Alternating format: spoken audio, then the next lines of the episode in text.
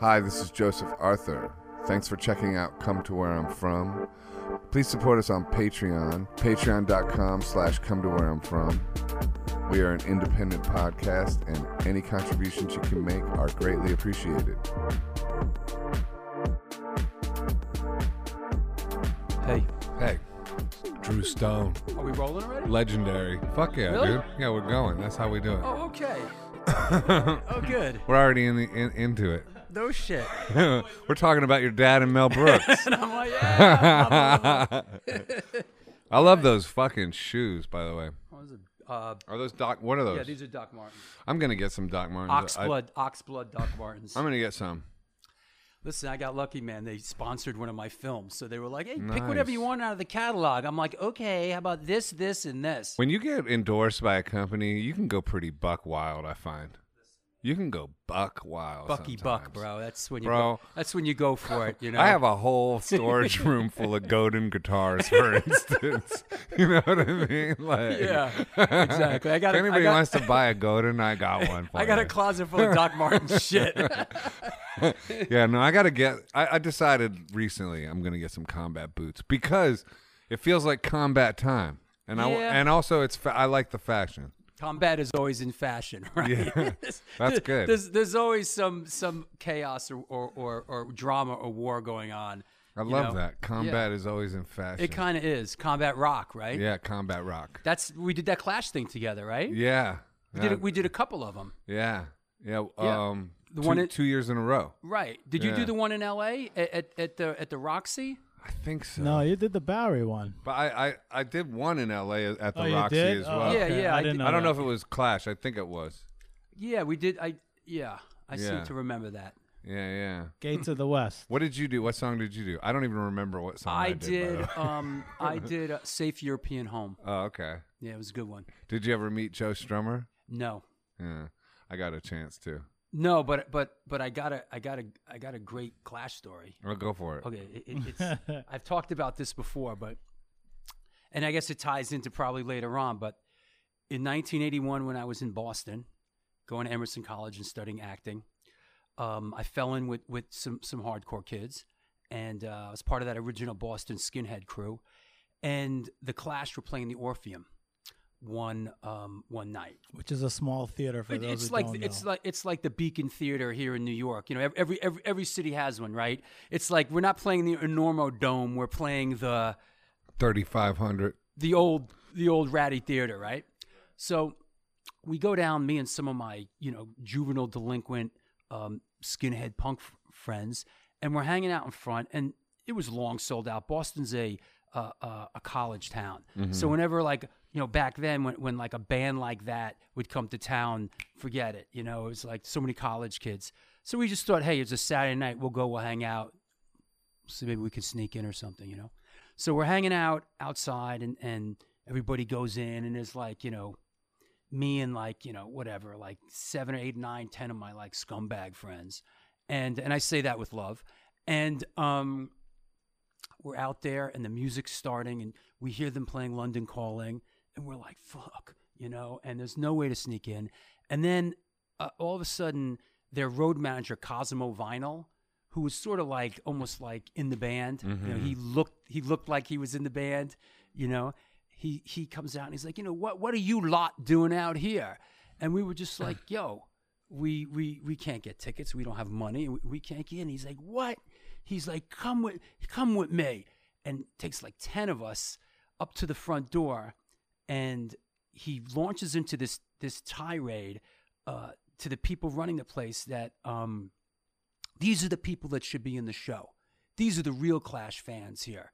These are the people that should be in the show. And if you don't let them in, I'm pulling the band off the stage right now.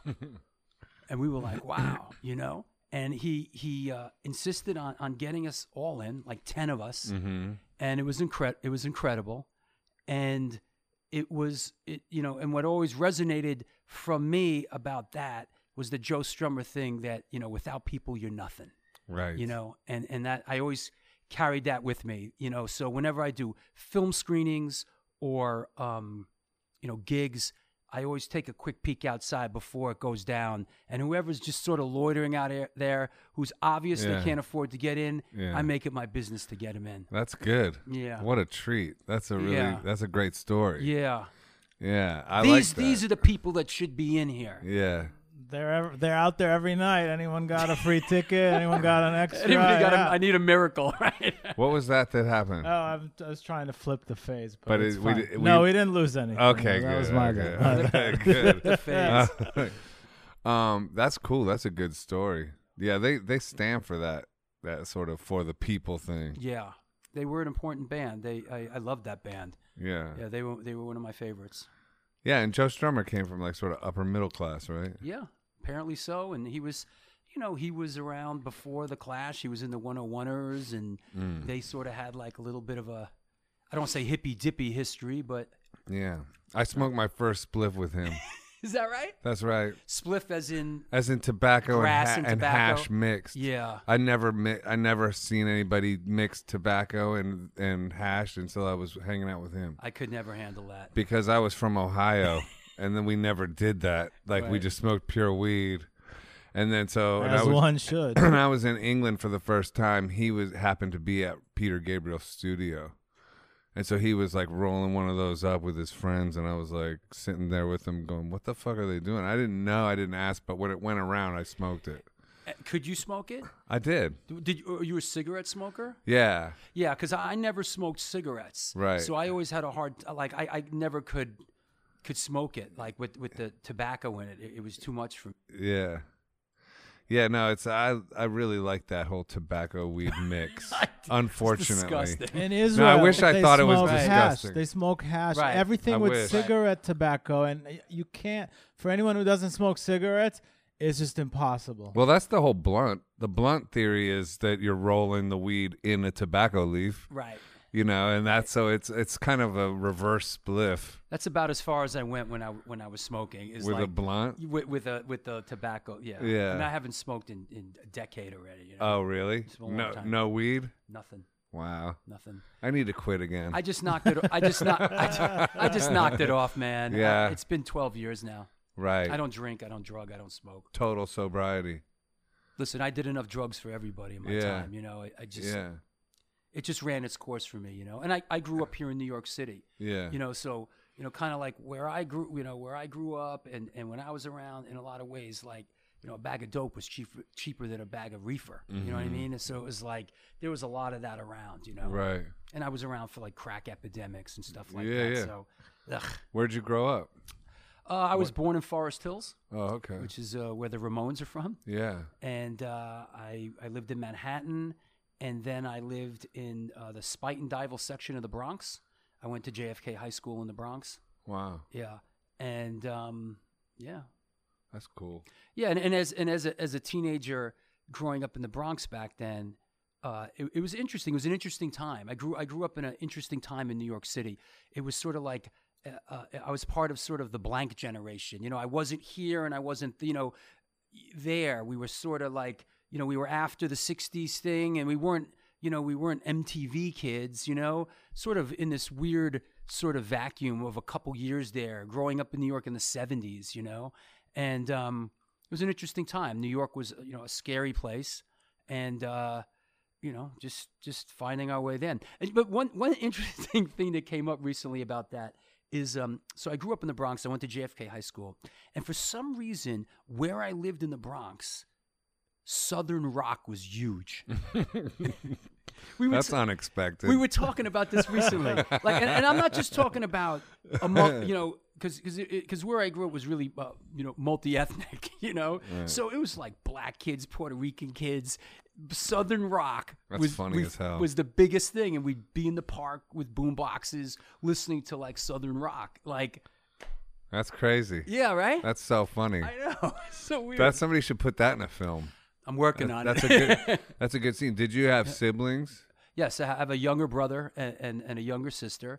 And uh, you know, my brother now i- is is a filmmaker out out in uh, uh, he lives in Hollywood, and uh, he has a show. Uh, he's a cinematographer on a show called Expedition Unknown, I think I've uh, heard of that. Yeah, on the Discovery Channel, where they like they go. all- Josh Yeah. Go- Josh Gates is the host, and they go all over the planet, like looking for like you know, we're looking for you know the lost Nazi gold, and then we're looking for you know the chupacabra or whatever, you know, or Yeah, kind of like the thing Geraldo Rivera started with the whole Al Capone's tomb and whatever it whatever was. crock of shit that was. that was mainstream television. that was a big deal. Remember That was a big deal, and it was empty, right?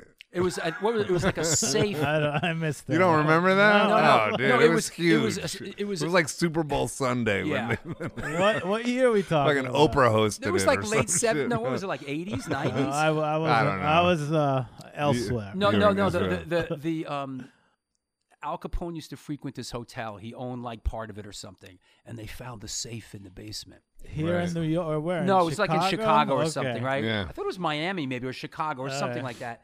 And so the big reveal was going to happen after the Live Super on Bowl, television. live on They're television. gonna open it. And they opened it. There was nothing in it. Nothing in it. You think they would like, like, which is kind of impressive because that Like a means national side. Ah, Yeah, it was like no, it was a national sigh. Exactly, well put. That was like, it's like you would think they would just like. It's kind of like makes it cool because it means they were credible. It means they didn't like fucking plant front load something it. in there. Like it was legit. They were Yeah. really going for it. It was so in a legit. way, you gotta like But- but may- appreciate but- it. But maybe maybe it wasn't. Maybe they actually looked. It was like shit. There's nothing in it, and said, "Well, what are we gonna do now? I guess Right. we got to roll with it." You yeah, Know? Uh, that's true. Somebody put a few dollars. In That's funny. So you got two. Uh, you got- so you're the oldest of three. And were, were your folks together, or did they split? Uh, no, or- my folks split when I was nine, nine. so I, I grew up uh, in, in a single single parent home. But Right. my, my dad was With al- your mom or your with dad? my mom. Oh, okay. But my dad was always around. Oh, that's Uh, cool. Yeah, no, my dad my dad grew up not far from here uh, in an orphanage. uh, Wow. in the Lower East Side. Interesting. Yeah. So he grew up in an orphanage, and and he ended up in an orphanage when um, he was a kid. His mother uh, was sick with tuberculosis and couldn't take care of him, and and they ended up in, in an orphanage here. Wow. My dad met his brother in the orphanage. Like was introduced to a kid with the same last name. That's funny. And, and that's his bro- that was his brother. And uh, my dad grew up in People used to grow up hardcore. What? People used to Introduced go. to somebody people who's used to go. Oh, he, that's Well, yeah, uh, but he, he, my dad grew up in the Israel orphanage asylum on House. It was on Houston Street. So my dad, uh, my dad grew up and then uh, got out of there and was in the army and then found his way into the film business. How And do my- you do that? he got a job um, running as like a messenger. Like remember when, when they would have boxing matches, they'd shoot them on film, Mm-hmm. and after each round, they would download the film and give it to a messenger, and the messenger would run it to the lab. So my dad's first job was like running Mm. One of film those. to the lab, and then just like one thing led to the other. What a cool way to get in the film business. Like that's really like ground floor. Well, back then, back then, the the the film business was very um, nepotistic. You know, it, it was like it, you had to know somebody. Right. It's not like now, you know, New York School of Film. You know, study to be, you know, a cam. You know, like fuck that. That didn't exist. You had to know somebody. It was it was like a fiefdom. You know, it was like very difficult to get into the film business. You know, Right. so. Um, yeah, so he, he made his way into the film business. And I think that, you know, because of my dad's upbringing and his father, his father walked out on the family. Ah. And like in the, in, you know, when times got tough, you know, my dad, uh, even though my parents split, my dad was, was always around That's nice. and still is. That's cool. Yeah. And he's a, you're- he's a big part of, of my life and my brother's life. And, Is he supportive of your films and your oh, work? absolutely. We're, Yeah. we're, we're doing uh, a new film together. He's the executive producer on a film uh, that, that we just uh, we were just shooting in the Middle East. The Jews and the Blues. The Jews and the Blues. Yeah, Oh, cool. Yeah. That's awesome. yeah he's. Uh, That's an interesting concept. it is. It is. I wanted to do something different, you know, like, uh, yeah. you know, after doing the, the Michael Alago film and the New I York. love that. I watched that Oh. last We night. both watched it Oh, last night. dude, we were like, I forget. Did Yeah, I was- text you no, or I did was you? texting you? You text me. I go, yeah, I'm watching the Michael Alago film right now.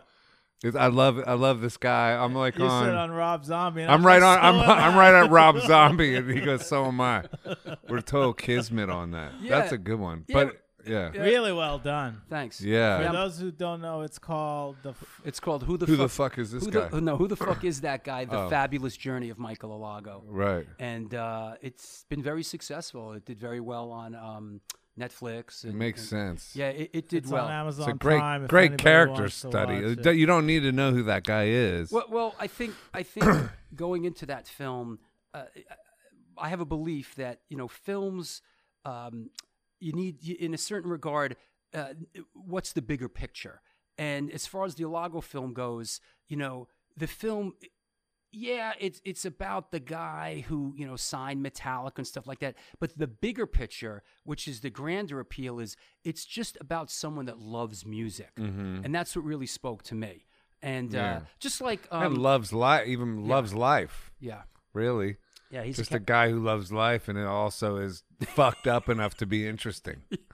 You he's, know a, what I mean? he's a character. I Yeah. mean, there's there's other f- similar films about you know people that did similar things, but he's a character. Yeah. and he's great on camera, and he just has an incredible story. You know, I mean, just you know, Yeah, when I say fucked up too, I don't mean it as an insult. I mean, No, it, no. I actually mean it as a compliment. I just mean interesting and gone through some shit. Yeah, you well, know what I he- mean? Listen, a, a gay Hispanic kid who grew up in a Hasidic neighborhood in Brooklyn, who Yeah. went on the change, who went on to change the face of the music business. yeah, yeah, I and mean- grew up in like the you know the Yeah. '80s New York gay scene. like, no, I'm just saying that's No, it's tr- interesting. no. That's fodder for interesting Yeah, the, film. the telephone's ringing. I mean, that was, great. wild. Yeah, that was good. yeah. Wild. Well, yeah. I- I- so just I so never like knew people, that so was a people know, thing. like back in the day, like in the, like in cruising areas, there would be some payphones ringing. You'd answer the phone and look up at a window, and some dude would be jerking off and invite you up. If Well, you like, I remember that's, this. that's a way that they would. Cruise. I remember this. I grew up in New York, so phones would be ringing. I didn't know. Oh that. yeah, man. That's funny Just as like hell. like Ditto, you know, Ditto, like Ditto says in the film. You know Ditto, right? He's um, he, he says in the film. Oh, now I know. well, You know what? oh it- right, right, yeah, right, right. yeah. Now I know what that meant. Yeah. yeah. And like, you know, I'd be like a teenager in New York and phone, you know, pay phones would be ringing and you pick it up yeah. and you'd be like, you know, what do you do? You know, what are you Right. wearing? What are you doing? You know, what What, what's up? Where are you? the fuck? Yeah. I mean, it's the same thing with apps now, though. There was just like a prelude to apps, basically. That was a startup. But You know. but the Ilago thing, um, it was great. It was a great it was a great ride, you know, and uh, you know, a lot of the artists that that he signed, Metallica, um, Rob Zombie, uh, Cindy Lauper, you know, blah blah blah blah, that are in the film, uh, really uh, opened up the doors, you know. To, They love that guy. yeah, they love him. They all love John him. Lydon, Johnny Lydon. I've never, by the way, I've never seen him like that before. That's my bro. That was one of the most. That's my dude. You could tell Yeah, that's because my dude. I, I've never seen him like I've just never seen. I, I'm a fan of him. I'm Yeah. a fan of his personality, even when he's being a dick. Maybe especially when he is. But like, he was a genuinely nice character in that film. Yeah. like a hundred percent, like just You- a softy almost. He's you a know? great guy. Yeah, he you could is- see it in that. You could He- see he's it. a- I I love that guy, and, Yeah. and and I really connect with him. And I have a belief that w- what it is is that usually what he's usually like the BBC sends down some 21 year old girl to like ask him questions about you know Sid Vicious, and he's Yeah. just sick of it. right. You know what I mean? He's just fucking sick Well, of it. it's the same thing. Like, cause I used to like kick it with Lou Reed, and it was the same thing. He had the worst reputation for that, Right. but it was just like sick of the Enough already. enough of that bullshit. If you approached him differently, yeah. from a different perspective, he was like the nicest guy in the world. Yeah, and and and you know, and John, I remember was living in New York, and I'd see him around. Right. So you know, immediately, you know, we're connecting on old New York, and you Where know, would you see him? well, he lived on the West Side, and I dated a girl whose father was a uh, a um. Was that is this a coke thing? no, that's- uh, Dude, dude, he's wiping his nose It's like- for the it's- listeners, it's- it's- it's- like in a cokey way or something. like I no, don't know. Like, it's It's, a s- it's, it's a gangster thing. a gangster thing. and or uh, wa- something. was I a don't co- know. was a co-owner of does a, that mean gangster? It was like oh a, okay. a crooked nose. Oh, crooked nose. Okay, I get it. um, was a co-owner of a club called Kamikaze, Oh, okay. and um, I used to spend some time down there.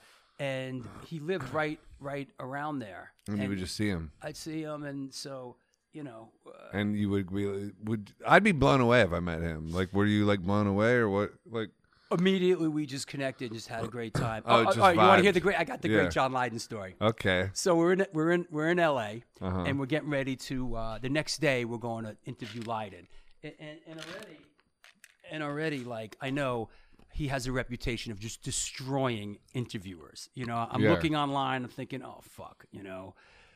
So I say to Alago, yo, call him, ask him if he wants us to bring anything, right? So we're in a restaurant. Alago calls him and speaks to his man Rambo. He he his like personal assistant John John's person. No, John Rambo. Never mind. yeah, John and Exact, exactly. John. Yeah. John Li- John Lydon's. This is we mentioned. Uh, Rambo's been today coming we up a talked lot. We- About, Is it? ab- we talked about First the whole Blood. premise of First Blood today. Oh, I love that. Sorry. video. Yeah, I- of course. I- That's an aside. We can talk about. We'll go into Rambo later, but keep with this story. Uh, so John Lydon um, has his childhood friend, uh, I think John Rambo, who, who grew up in the who grew- grew up in the in the projects with him. Yeah. and that's the only person he really trusts to handle his affairs. So we call. Alago's talking to Rambo. I hear, I ask him if you bring, and- and and and you hear Lydon in the background says, "Yeah, uh, a case of Corona, a uh, a bottle of this tequila with the worm in it, right? Mezcal. Whatever that is, the big, bu- yeah, Yeah. And- oh, I don't know what this called. I yeah, forget. and and c- with and the worm in it. and Get some um, Patron at least. Jesus, what are you in high school? He's got a rider for It's like interviews. that's some high right. school shit. A Get the case- one with the worm a in case it. of Corona. It's like- At least he's keeping it Mexican, right? Yeah. A case of Corona. Yeah. The the the, and the some nachos. right. and a fucking enchilada. The the tequila with the worm and a case of Marlboro. Right, he smokes cigs. I Yeah. noticed that. He- he- in case of tomorrow, right? So we show up, and I got we show up early in the morning in Malibu, right? W- w- You know, he lives in Malibu, and I got the case the case of Corona in the bottle, and we go, we knock on. it's his- like this too. It's like you live in Malibu, you can't afford your own fucking booze, John. No, I'm just whatever. well, I'm well, just- wait, I'm let joking. me finish, let me but go finish the ahead. story. Okay, go let me finish the story. so we, we show up in the morning with this shit, knock on a door, he answers the door, and he looks at, you know, hey, what's up? You know, hey. And he says, Oh, you took me seriously. I was only I was only kidding. but we Right. all know damn well Yeah. it's like the Van Halen brown M&M's. Right, right, right. You know, if if if we would have If you blinked, didn't do it, why the fuck should I give a fuck if you don't give a fuck? right? That's what that's what it was. It like the brown M and M's Van Right. Halen thing. So Yeah. You brought up Van Halen. There's That's a so photo. funny. Oh, There's a photo of Alago with David Lee Roth. where's what, what? How did? th- Where's the cross? Where did that happen? well, that's just because David Lee Roth, you know, back then was hanging out In a New lot, York? in a lot of gay, you know, clubs. He and, was. like uh, I think that was its, I think that Was, was, this pre Van Halen being huge oh or no, that was. Post? Did he swing both ways, David Lee Roth? Listen, it's not for me to say, you know, whatever, Oh, whatever, really? whatever, whatever David Lee Roth, you know. no judgment, by But, the but way. we used to see, I used to, see, we used to see him out all the time. Really? An after hours place like Save the Robots. Right, right, right, He- right. yo, he he was, he, He lived in New York. No, but he'd be out, and, and he was a big, big pot smoker. Hmm. I mean, we used to smoke. Way between, hey, yo, what's up? He got busted for for right, buying and a he nickel. blamed, blamed it on his girl. on his nick on a, he got Uh, busted in, buying a in nickel Washington bag. Square Park. Yeah, Yeah, yeah. I remember that. I Then he don't. be- yeah, No, that was Billy Idol that blamed his girl. I think David Lee Roth did too. I'm pretty sure. That's why it's good to have a girl around you can blame. Yeah, It was- she was her. She was. I- I- it was her. the the Alago thing. The f- what fascinated me was the early days at Max's. Yeah. Were you there at the time? And No. or that's pre you. no, going there? Alago's Alago in a certain way is is like a generation above me. Okay. Um, he, he's not much older than me, but but he was he, at a very young age. He was already involved. Yeah. So so Yeah. m- my generation, like I was too young. I, I I never got in with like that Max's crowd. You know, um, I I came into it a little bit later, and and and punk and that kind of that stuff, Patti Smith and and Blondie, that was never my thing. I I went from you know southern rock to you know minor threat black flag american hardcore that was my gateway and then from there kind of went backwards I, I took a weird sort of jump Mm. How'd you meet Michael Alago? well, just just like it is um, in the beginning of the film, when I say, and I quote, I used to go out every night Yeah. in New York City, and whether I was, you know, at the Cat Club or, or CB's or backstage at the Garden, I just kept seeing the same fucking guy over and over again, and I'd be like, "Who the fuck is that guy?" Mm-hmm. Right. it's, it's the truth. Yeah. And and but and also like you know who's that like little gay guy in this super like homophobic A you know aggro scene. and running it, basically, and, kind and of. just being fabulous. you Yeah. know? with his Yeah. all access lammy. That's a, yeah, that's Yeah. amazing. Yeah. So And- so I was always like, who the fuck is that? And then I fa- and then I then I- then I um oh yeah, that's Michael Lago. He s- he signed Metallica. Okay, cool. And then when I when I really became connected with him is I was managing bands in in the 90s and I was managing a band, a New York hardcore band called Sub Zero. And uh, they were signed to Century Media and um I know um, I, I sing for in, in a band called Antidote, one of the original New York hardcore bands, which was formed when uh, Arthur Googie left the Misfits. So when I first joined Antidote, you know, we um, used to rehearse at the Misfits place, and we were friends with those guys. I've been friends with those guys a long time. So I was managing Sub Zero, and that's when the Misfits got back together with another singer, with Michael Graves singing. And I called my friend Jerry Only, and I said, "Yo, I'm managing this band. They they got some tours to work, you know." And to his credit, I gotta say, Jerry Only was like, "Fuck, Drew Stone, anything for you, Drew Stone." And he and he took you know my little New York hardcore band that I was managing and got them on the first ever Misfits European tour. And so I go out on that tour, and on that tour, um, Michael Alago was there for a while because he signed the Misfits to Geffen. That was the deal. He he signed them to Geffen, uh, the record that Daniel Ray produced, um, American Psycho. So Michael was drinking, s- was still dr- drinking back. This was '97, and my guys were drinkers and brawlers, and there was a lot of fights. And Alago was in the mix. He would fight. Yo, Alago's no joke. Yeah. Alago can scrap. Yeah. and they were I not- guess so. It kind of goes into that in the You have to. documentary. yeah, and my guys would just be like getting into shit, like you know, fucking like you know, Milan, you know, Italy, like wow, bro, and like Alago was in the mix, and you know, you know how it is when you're on the road with a bu- you know a bunch of people, you bond, and- Yeah. and especially when you're in Europe and you're taking those ferries, Yeah, yeah, and yeah. you know how it goes, Yeah, And- you're day drinking in a ferry with a ferry. exa- so. Um, that's when I first really connected with him. Wait, so Yeah. you knew the Misfits when Glenn was there? Oh yeah, we played. I Oh, played. wow. I w- before, How was that whole scene? It was interesting. I mean, I w- before I was in Antidote, I was in a band called The High and the Mighty, and and we we played we opened for the Misfits um, in Boston, and uh, what people the swirling sands of time, uh, what people don't realize is back then nobody gave a shit about the Misfits. Right. I saw the Misfits here at Gildersleeves, and it was half full, and people were just like, "You suck," and like more so than not, nobody gave a Yet shit. they about had so much influence. How did that happen? they were just unique. Why did the Ramones have so much influence? They were unique. But they had success. That's interesting what you just said. Unique. Yeah, That's the main thing, isn't yeah, it? man.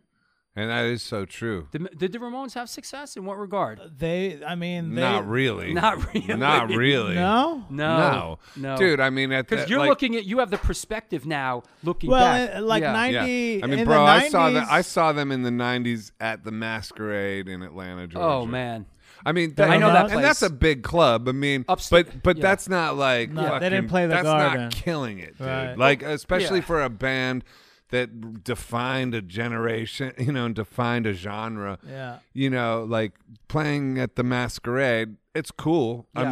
mean, I would I would love it, you know, but at the same time, it ain't massive. su- it ain't Justin Bieber numbers. they never went over the top, right, and they struggled. They they and they struggled. they yeah. struggled for years, and they They, never didn't struggle. they they always every put it that you way. always kind of felt like every record they, they were just trying to like, break through Yeah. and and listen the big one what was the one with uh, the Phil en- end of the Spector? century thank you Yeah. and uh, they certainly you know they gave it a shot you know Yeah. Oh yeah. no, the- they but rocked the- it. but we the- had Monty on, and he, he spoke about that album. How uh, uh, who didn't like it? Joey Joey loved the album. Johnny Johnny, Johnny maybe hated didn't it. like it. Yeah. Dee Dee hated it probably he Yeah, hated maybe. every, Dee Dee hated everything That's funny. Did you know him? yeah yeah, yeah. What was he like? a little unstable Yeah. but a great guy But the best people are. yeah yeah a, a- Yeah. a gr- a great guy, but, Yeah. but just ooh, you don't know what you're gonna get, you know. Yeah. you, know, you, you never know. But the Misfits thing, once again, They were unique. And um, you, you know, I, I've talked about this uh, on the show that I do. Uh, it's like Kiss. So many kids were influenced by Kiss Right. because when you're young and you're a kid, you don't understand music. What you understand is the visual. Mm-hmm. You un- you understand the the the uh, the, the you know icon the, the you know But great rock and roll songs too, undeniable. Like s- great rock and roll song after great rock and roll song. pretty yeah. Same with Misfits. I mean, great, great kind of punk anthems. Yeah. And same with the Ramones and same with the Misfits. But they all had I mean, the same vi- with- they all had the visual thing down Yeah. too. yeah, for sure. So a strong visual definition. the too. Misfits back then were like our Kiss. Yeah. The Misfits were like our Kiss, like us hardcore kids. We loved them, and and they were um, they they created the roadmap yeah. because before then bands uh, it didn't exist. Like make your own shirts, make your own records, book your own tours. Yeah. Mm. they them and black flag Uh, you know they, they yeah, create where they they would would call people up to try to book shows. Not yeah we used to knowing. do you know and, and you know one time uh chuck dukowski from uh black flag gave us you know i was part of this like this boston clique you know and uh gave us because they everybody had these these credit card numbers you know these like you know he had he had like exxon's credit card number you know to make long distance calls and he gave it to us man and we we danced on that for like months Wow. they didn't figure that out, you know. But that's how. I wonder what the statute of limitations is on that. we might have to edit that part out of the podcast. How did you get into singing? Um. Well, I, uh, you know, um, I was I, I was studying acting. I, Right. I, I uh, as a as a teenager, I, I did theater. Uh, I did plays and West Side Story and Wow. things and things like that. And um, I went to Emerson to be the next, uh, you know, the next James Dean. You know, Mm-hmm. I kind of showed up there, and I really thought it was going to be easy.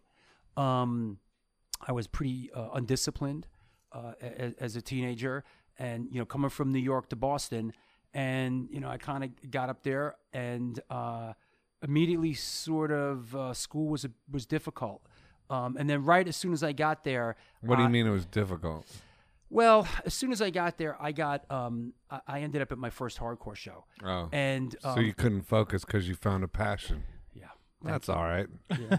that's good. Uh, thank you. That's good. It just like wasn't what you thought it was gonna be. Nailed it. yeah, it, it just was like, woo, Right. you know, and So um, what was it about hardcore that swept you up and took you away from something awesome like acting? it was young kids my age. Yeah. and and uh, there was a sense it was A commu- family. community and culture. Yeah. It's community and culture, and and that's it's a heavy community. Like Yeah. that's even your hardcore film. I didn't see the whole thing Yeah. of that yet. Yeah. But the part of it too is just like this whole thing of just like yeah, you know this is for life. yeah, yeah, and and i- it's um it's a big it's a big bonding a, a big bonding thing. I- It's it's interesting hardcore and New York hardcore. You know, New York hardcore is uh, interesting. It, it is sort of become it has stood the test of time, and it's it's it's very uh, community. Why do you think that it stood the test of time? What do you think of it as Well, powerful? Like I that? think New York hardcore was uh, was um, slow in in sort of you know you have DC hardcore right out- you know you have you have the you have the you have you know the California stuff you know the Dead Kennedys and Black Flag and you know they came out of the box first then you had the DC and the Boston thing and Bad brains. yeah, well, New York eventually kind of got rolling, but I talked to the DC guys, and they're sort of like, "Yeah, I did that, and I moved on." Mm. Mm. Hmm. Yeah, I was, you know, we had our, "Haha, you- you- you're still doing that hardcore thing, you know, like sort of, you know, you have people that sort of, yeah, I did it for a couple years, and, and I moved on. Hmm. Mm-hmm. In New York, people kind of stuck with it, and there was other uh, uh, continuous waves of New York hardcore. And for instance, in the early '90s, you had bands like Madball and and you know a whole new slew of bands that that- that came in and just really uh, uh, kind of created this timeline. And, and like you said, it, it's it's for life. You know, you don't, you know, yeah, people come and go. I mean, that, that's uh, i- in some regard, but you know, New York i- i- is really become synonymous with, with New York hardcore. And it's, and for me, um, when I went to my first hardcore show, there was uh, 15, 20 kids there in like in like an art space. And when the band was done, they took off their you know I remember the guitar player took off his guitar and approached me, and they were just they just wanted to know who I was. It was a new face that was Why are you here? why are you here? and who are you? Right. And- eh, But but not in a non-threatening way. Right. You know, and and uh, there were kids my age, so I, I fell in with this with this crew early on. And listen, with hardcore, it's like you know whoever has the biggest mouth ends up being the singer. Right. You know whoever has the most to say, yeah. and then you know everything falls in behind that. You know Yeah. and uh, I ended up you know having a little band up in Boston and being a part of that, then coming back to New York and a couple other bands. And um, what happened with me was, for me, job always meant something in the film business. Um, working in a movie equipment rental house, doing deliveries, picking up equipment. I learned a- at a young age. I learned how to fix movie lights and stuff like that. And I and I learned how to drive big trucks at a young age, like 15, 16. I could drive, you know, really big trucks and uh, and jockey them around the yard to to load them up with film equipment and stuff like that. So job always meant something in the film business to me, and when I was um, at a certain point when I was I was in the high and the mighty playing all these CBGB's matinees with all kinds of bands from you know Agnostic Front to the Cro Mags to Murphy's Law to just you know and at the time I was a stage manager on a film stage on the West Side and uh, my boss said hey anytime you rent any of the film equipment outside the building I'll split it with you so I did a few little gigs my brother would come to town I'd load up my van and and I got a couple of bucks, and I I uh, created my film production company, Stone Films NYC. Um, you know, got a lawyer a- a- and and and start. And then at a certain point, um, people started asking me because this was the golden age of music videos. You know, everybody, you know, and hey, Drew, you know about this kind. Hey, we, you know, we Because need- MTV was the fucking internet. It was like that. That was the whole gatekeeper. Like It's if you everything. could get on MTV, you that was everything. the end. You won. And then so I'm working in this film stage Yeah. where like, you know, um, salt and pepper shoop shoop and Yeah. you know big daddy kane and and you know all these videos uh, are coming through at the same time i have you know bands that are sort of you know uh, that, that i know from playing asking me you know can you do a video for us and um, one of the bands that i played with uh, um, was the Cro-Mags. Mm. and uh, paris mayhew the guitar player You were in the Cro Mags no, at no, one no, point? no, no, Oh, I, I played was in with- the high and the mighty. Okay. And um, They played. They played we, shows. with We the played Cro-Mags. shows with the Cro-Mags, and um, as a matter of fact, we interestingly enough, the High and the Mighty uh, played a show. Uh, we were just talking about this uh, a while back. The, we played the first Cro-Mag show, and Jesse Malin was on that bill too. It was the last Heart attack? heart last ever heart attack show. Was the first Cro-Mag show, and the High and the Mighty was on the bill. We were just sort of bantering about that the other day. That's funny. Yeah. It was 1980, uh, I think 84, 83, 84. And um, so what happened was, so Paris Mayhew was studying to be a cameraman and going to the new school. And he approached me and said, Hey, this band asked me to do a music video for them. Do you want to produce it? And it was right, it was all synchronicity. It was like right at that moment, I had enough money to get the insurance policy that you need to do business, you know, to rent you don't have to have a million dollar insurance policy uh, in New York City to uh, rent cameras, excuse me, and to get a permit from from the mayor's office. He approaches me right at that moment. I make the first payment. I get the insurance.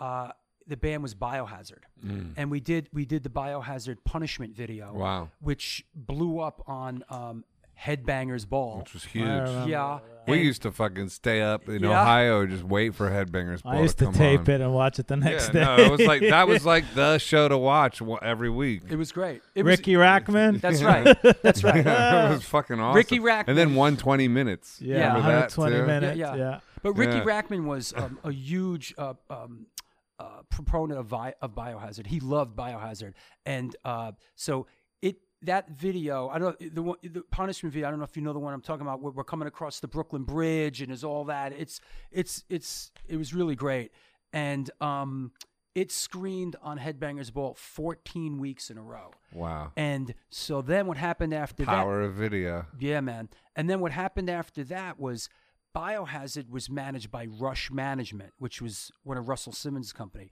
Rush Management also had another group called Onyx. Did you fuck with Run DMC at all We're too? getting to that. okay, good. yeah, yeah, yeah. Oh, Okay. We're getting to that. Yeah. So so Biohazard's Biohazard's managed by Rush Management. Rush Management also has a group called Onyx. Onyx has a song called Slam. Mm, Somebody had enough sense to say, let's get the rock and roll white boys to do our video. right. We do the Onyx Slam video, it goes to number one on MTV. wow. And, And then the phone just goes up. the you're f- producing these? these I was producing. Right. These I was producing. And then um, phone starts ringing. Run DMC, great. Typo negative, sure. King's X, bet. You know, I uh, love King's X. Th- then we, yeah, we did the Dogman video. So, Fuck. so we that just started, and then eventually me and Paris split, and then I just continued on as a director, and did, you know, Agnostic Front gotta go, and et cetera, et cetera. What the MC one did you do? uh, ooh, what you gonna do? Never let a punk get away with murder. Gunshots, gunshots, all you heard. Uh, What's up? What's up?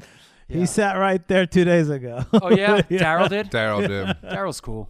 Daryl's so cool. I was just at B and H. Yeah, beards and, And- ha- beards and hats. I was just at Beard, Beards and Hats. beards and hats. And um, I was There's wa- another waiting hangout. in line in the used department, and fucking this dude was like, "I'm confused. Is this where you going?" And he was cool, dude. He looked cool. He had like tattoos all over Uh-huh. the place. Black dude. And he and he go and uh, he goes, "Yeah, I got a podcast." And I go, "Me too, man." I, I go, "I just had a DMC On. on mine," and he goes, "Me too, dude." really? He had him. We both showed pictures. We were both. How fucking What was crazy! his is- name? Bryce, shout out Bryce. What is his podcast? Like, What's what his is- Let me see podcast? his podcast. He probably Hold from up. our podcast went to his. Shouting, shouting out Bryce. Shout out He Bryce. was probably a whatever, half hour from late B and because we took we beards and hats. Shout out Bryce from Beards and Hats. I don't know. I'm not gonna look that up right now. That's funny. But so, so you're like becoming a successful. Then you're like a huge. Like that's pretty big baller type shit for that day and age, right? big money I mean, back then. Too, Well, on yes and TV. yes and no, yes and no. And Oh, I how mean- old are you at this point?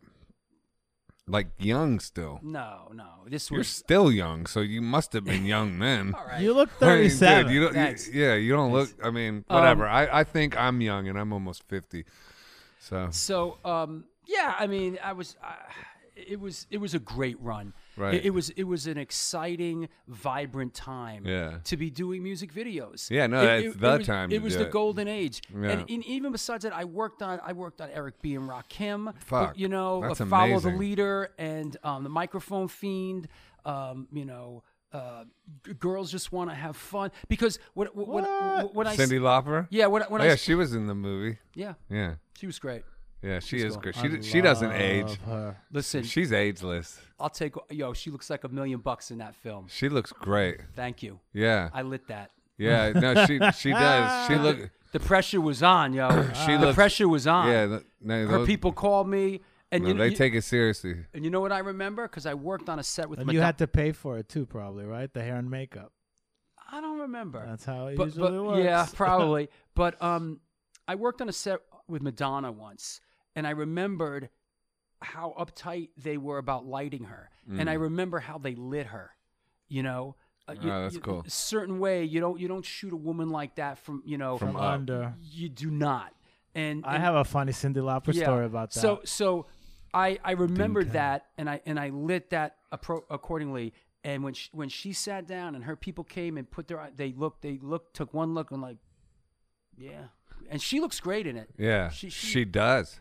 she looks good She looks really. she good. was cool Yeah. she played Barry Electric with Hollis Brown for this Underwater Sunshine Fest. Uh-huh. what was that uh, two years ago, and I was in in the front taking photos, and I was below her, and she's singing the song, and mid song she looks at me, she's like. Honey, don't shoot me from under there. Oh, like see? literally. So there you go. And I was so embarrassed. Like she literally like There you go. mid song, honey, not from down there. right there you go Casey, yeah, they don't like Casey- that.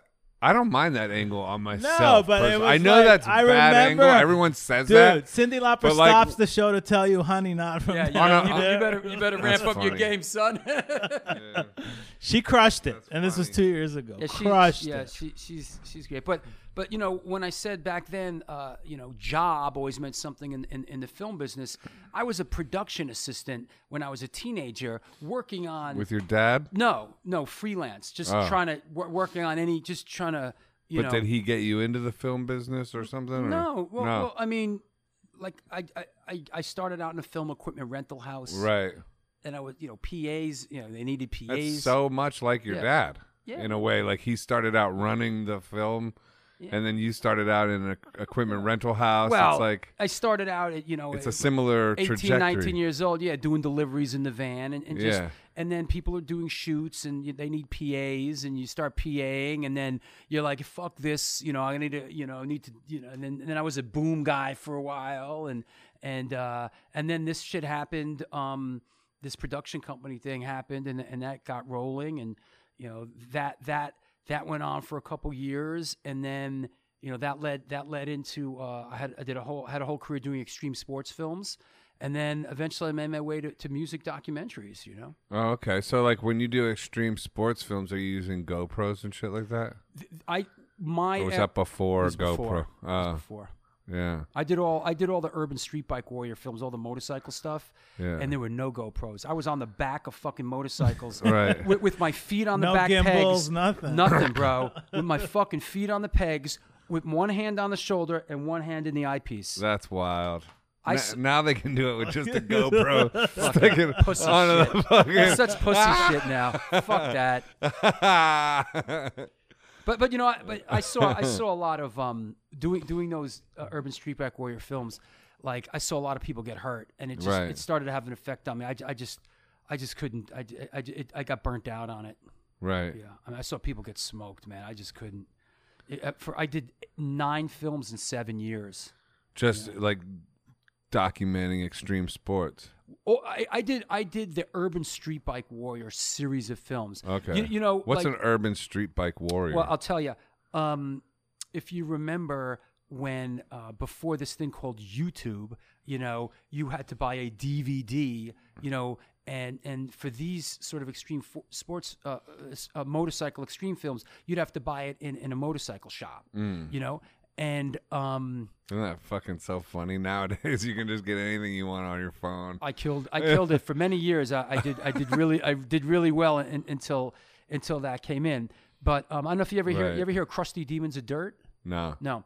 Okay. So, um, Urban Street Bike Warriors series is uh, a a film series I started that documented the, the street bike scene. Uh, people uh, uh, in the streets riding, uh, you, you know, Jap- Japanese bikes and doing stunts. Kind of what started as a street thing.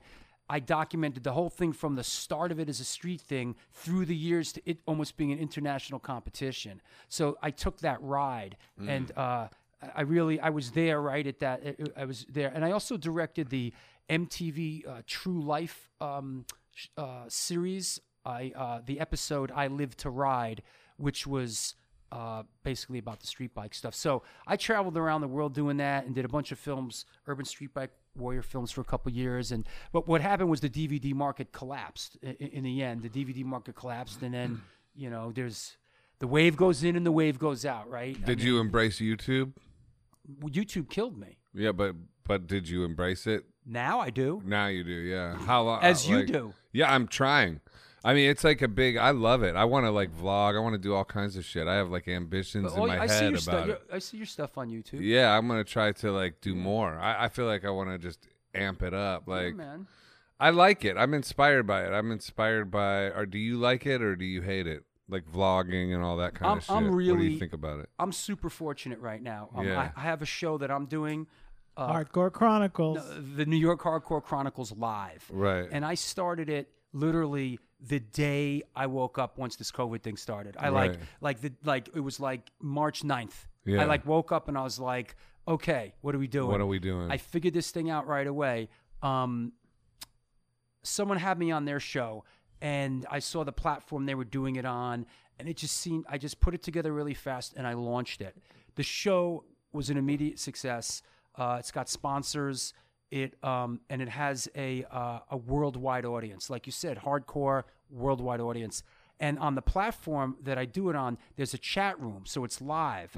So what they've done is they've created a community in this chat room now. Like my fucking show is like almost like you know the the The side the show. sidebar. Right. You know the, the all these people from around the world come on, which is freaking great. That's the key right there. come on to my show and That's they're the- bullshitting. I Just see to what talk, to they're doing. use the chat. They're talking about some bullshit, Yeah. and I'm here interviewing fucking uh, Stigma. you know, th- stigma or uh, Don Airy from Deep So, Purple. Is you it know? like a podcast? Is it like what is similar it? to what we're doing here? Right. It's live, um, two hours, but but uh, but um, oh, but you do it live. I do it live. See, But I, it- but it archi- dude, I But I, it archives after. Right, of course. It's It's a- of course, but you get like there. There's a ridiculous more amount of viewers you get when you go live for some Yeah. reason, and he's tapping into what it is. It's Right, cause, yeah, well- it's 'cause people like they they want a community, and it and it enables. no, it's absolutely I- true, listen, dude. I've seen his stuff. I It's know. absolutely true. It, it, it saw enables it people first- to you come saw it together and have community and talk. And so what it does is it brings more people into your realm. I've been Uh. trying to convince Ehud we should do this live, but he's less not having it. Well, I, Well, because I'm a stickler for quality. I know you I, are. I'm not gonna I say just that. worked with him, and he. I just worked with him, and I gotta say, man, he really, uh, that th- he really did an incredible job. No, he's amazing. Uh, yeah, man. I, mean, can't he's- front, I man. that, love- that that thing that we did together, Yeah. it, it- people love it. Yeah. You, did, you did a great job, and you you freaking switched on the fly. Yeah, you live. did you did a great Yeah. job, Eight man. cameras. But we should go live. But so go ahead, explain how. So- why'd you decide to do that? How did you decide to go live? I'll, t- I- I'll tell you what what happened for me was that um, I went on someone else's show. Yeah. And he said, "Well, you, you, you will, you will you subscribe to my YouTube page? I need subscribers." So I look on his YouTube page, and, and he's got like a couple hundred subscribers. And then I think to myself, "Well, fuck, my Stone Films NYC page has uh, like almost ten thousand subscribers." And then I know I have a l almost that much. We too. have that say- uh, doesn't I- I translate know, and- into and- views, and, though. and I, it doesn't. But if you start going into it, go ahead, s- talk. Sorry. and then the other thing, this platform that, that I do, the other thing is that it also streams live onto Facebook. Right. So he tells me, "Oh yeah, it streams live onto Facebook." Um, So so he had a couple hundred, and you're thinking, "Fuck, I have nearly ten thousand. Why on, don't why on don't, YouTube, uh, why- on YouTube? Facebook, on Yeah. the New York Hardcore Chronicles page, which I've been having for years, which is tied into my film. There's ninety thousand. right. So you're like, why am I not taking advantage of this? Fuck Th- this! that's I'm starting the- a show tomorrow. right. Let's Yeah. go. Ah, I know. I, I I'll we just should say, do, the- I'll we just should do say the same about thing. him, so, but so- he knows like that a hundred people that could come on the show Oh, that yeah. from the Oh, hardcore scene, yeah. and and in COVID times that was key because we haven't stopped at all in COVID, and we Right. had an episode for every Every week. every week, yeah, I saw. Yeah, every, Every week, week. How for many the do you last have a week? Sorry. wait for the Go ahead. last year and a half. But during these COVID times, because I refuse to do it remotely because of quality, it's a s- it's been a struggle to find people who will come and sit Physi- down in physically person. come It's down. hard. Yeah, it's I- I- hard. yeah, I've been like trying to be like, dude, let's do it remotely. Who cares? Like we can like let some of that go. Like we can open it up, and he just won't do it. So it's no, like, but there's an inherent charm to And this. it's like- You can't get. you- No. I can't look in your eyes I on like a this. Zoom I call. like it. I, Oh, I like, like it this, too. you But know? like so, but so you go live. You how you do it once a week or twice a week or originally in the, when the when in the heat of the battle, I was doing it four times a week. Well, you went Whoa. in. Oh, like I went in deep. Like like like. I But that's why you got the success, yeah. probably. And now I backed off. It's twice a week. now. That's cool. It's we tw- started that's- twice a week. Yeah, it's That's now we're still down to good. one. That's still a, It's a t- it's- clip, it's- and you're doing it the whole thing, editing, and or you- man. do you do it like with a road Mac on the caster fly- thing on the No, fly, I do or it on a laptop, bro. on a laptop, and do like f- screen, like do like camera angles or diff- just no one single camera? Zoom chat. well, I, I, I- it- it's, it's Oh, like- it's a Zoom It's chat. not Zoom. It's not Zoom, Some but other it, it's company. something similar Yeah, yeah. to Zoom. Oh, okay, so But- it's all phone. It's all over. It's all like yeah. yeah, but but So it's also not but personal. also I have the ability to um, show photos and videos. Uh-huh. Yeah. Yeah, yeah. And so somebody says, "Hey, Yeah. let's open." I open the show. That's with so- cool. someone's new It video mirrors your and I laptop. do my homework, man. I want to learn that. I do thing, my too. homework, bro. Yeah, how'd you learn that?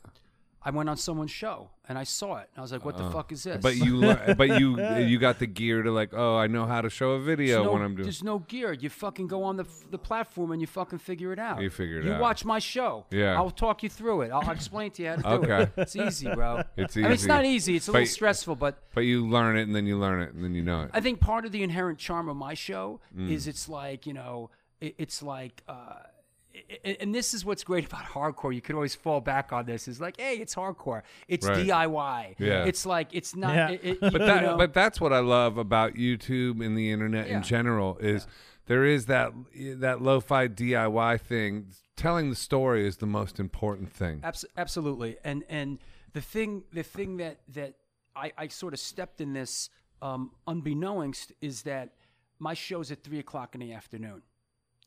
I didn't realize it at the time, but that's prime time in Europe. So I start doing my show, and there's droves of European uh, people from all over the world watching the show. Just by chance, because I decided to do it at three, and so the maj- uh, for a while the majority of the people are are are, are European. are f- Uh, European. Hmm. And, and for a minute there, I mean, it's calmed down a bit. For a minute there, my show was doing like live five, six, seven, eight, nine, ten thousand people a show. That's incredible. That's a lot. But you had fantastic guests too. You Yeah. got to give yourself some credit on thanks. that. Well, all No, those that's awesome. all those years of all those years of managing bands, doing music videos, doing the New York Hardcore Chronicles film, playing in bands, connecting with people. Didn't you tour manage as well for I a second? tour managed, man. I fucking tour managed. Bi- biohazard? Biohazard, man. Like in the Because they cr- they're the, the How was that? they're- What was that they were like? one of the major Bro. bands that crossed over and became huge. Like a lot of girls, a lot of fights. yeah. Yeah. yeah it was great. fights. Yeah, girls and fights. Yeah. No, I'm just for some reason Biohazard like li- like you wouldn't think like a lot of g- girls love like w- girls love that band. So it was a lot of girls and a, you know a lot of but you know it was that sort of era. and a lot of angry boyfriends. Th- th- Okay. y- you, know what it was though? It was that era. It was i- in music where um which and, I- and I've said recently like I'm just glad we're past that. We Remember that era where guys were like wearing like sports jerseys and like you know it was like that tough guy thing. Like everybody's a tough guy. Mm. You know, it's like you know now everybody's like you know half a s now everybody's half a sissy. You Yeah. know, but but you know that era was everybody's a tough guy, and like every time you go out, it's just like "Ugh," it's like oh fuck, man. Yeah. You know. What do you think about New York right now? What do you, do you think it's gonna make it through this crazy shit, or what do you think? Well, I love New York. And, Me and, too, You dude. know, I'm a New York is I'm a New Yorker. You know, Yeah. and uh, you know, and, and I listen. I live in a rent-controlled apartment in New York. I ain't going anywhere In in Manhattan? Oh, yeah. Wow, nice. Which in neighborhood? the Upper West Side. Mm. Nice. wow, there's still rent Nice. control apartments up there. Yeah. Yeah, and um, listen, it's fucked up, but you know, this it's i- the wave goes in and the wave goes out, and Mm. I I, I can't, I, you know, I can't wrap my head around that, you know. But but it seems like uh, it's gonna take a while. Yeah. Well, This it's- isn't gonna like turn on a dime. It just seems like they're just not going to let it open back up. I mean, like they're like when De Blasio yesterday cancels Thanksgiving parades two months out. It's like, okay, dude. Like for one, Is that right? I didn't know he did that. he did that, and it's like y- you don't need to do that. That's still two months away. But what you're doing is you're telling us all. Don't get any hope that in two months anything will change because we're planning on sh- keeping this shit shut the fuck down. And it's just like, I don't know, man. I don't know. I, I, I feel like people are just going to ultimately have to rebel if they want anything close to normalcy back because I don't think the powers that be are ever going to allow it to return to anything feasible. The dangerous thing, I think, that, that that's sort of what's happened here. Uh, it, it- there's a couple of real dangerous things, but e, even in my neighborhood in the Upper West Side, De Blasio dumped in 400 homeless people into into hotels. Now, I'm not saying yo, not my neighborhood, but you know anything in moderation's okay. Right. But 400 people flooded the neighborhood. Cartoonishly, it's a joke. Right. Like the the all the steps they've taken. Let's empty out Rikers Island. Let's like p- p- close everything down. Let's like it's like let's not let anything happen. And let's The like well, perfect storm. I wonder what's gonna happen here. I mean, but what's happened in my neighborhood is people have said, "Fuck this, I'm out of here." right, and like people a lot of people people leaving my neighborhood in droves right. now i know um, my dad's down in florida and um, my ex-wife uh, just bought a house down there and um, i was with her looking at houses because we're on good terms and everything Nice. and the realtor was saying down there i can't sell them fast enough Everyone's coming down there from New York. Yeah, no It's- inventory. She couldn't buy a house. she could not buy a house until everything was in place, ready to go, and she could go look at a house the day it went on the market and went and it could go. I want it. I got it. Put like- a down payment and lock Like it you in. had to be like literally right there. Same things Right. going on in New Jersey. There's Yeah. no inventory. Yeah, yeah. Yeah, that's why I'm looking at RVs. I'm not even joking. I'm not joking. I'm looking at RVs because I just want like a bug out. I, I just want a bug out. Like I cuz I what I'm afraid of cuz actually New York's been a vibe this last couple weeks. I've been I enjoy the city. I love it. I got this going on. I got a art show on West 10th Street. I got I like my apartment still. This that the other. but once winter hits, I just when they shut it back down, if they do, like what are you gonna do? Just sit in your apartment, like, or go outside in the freezing cold? Like, yeah, yeah.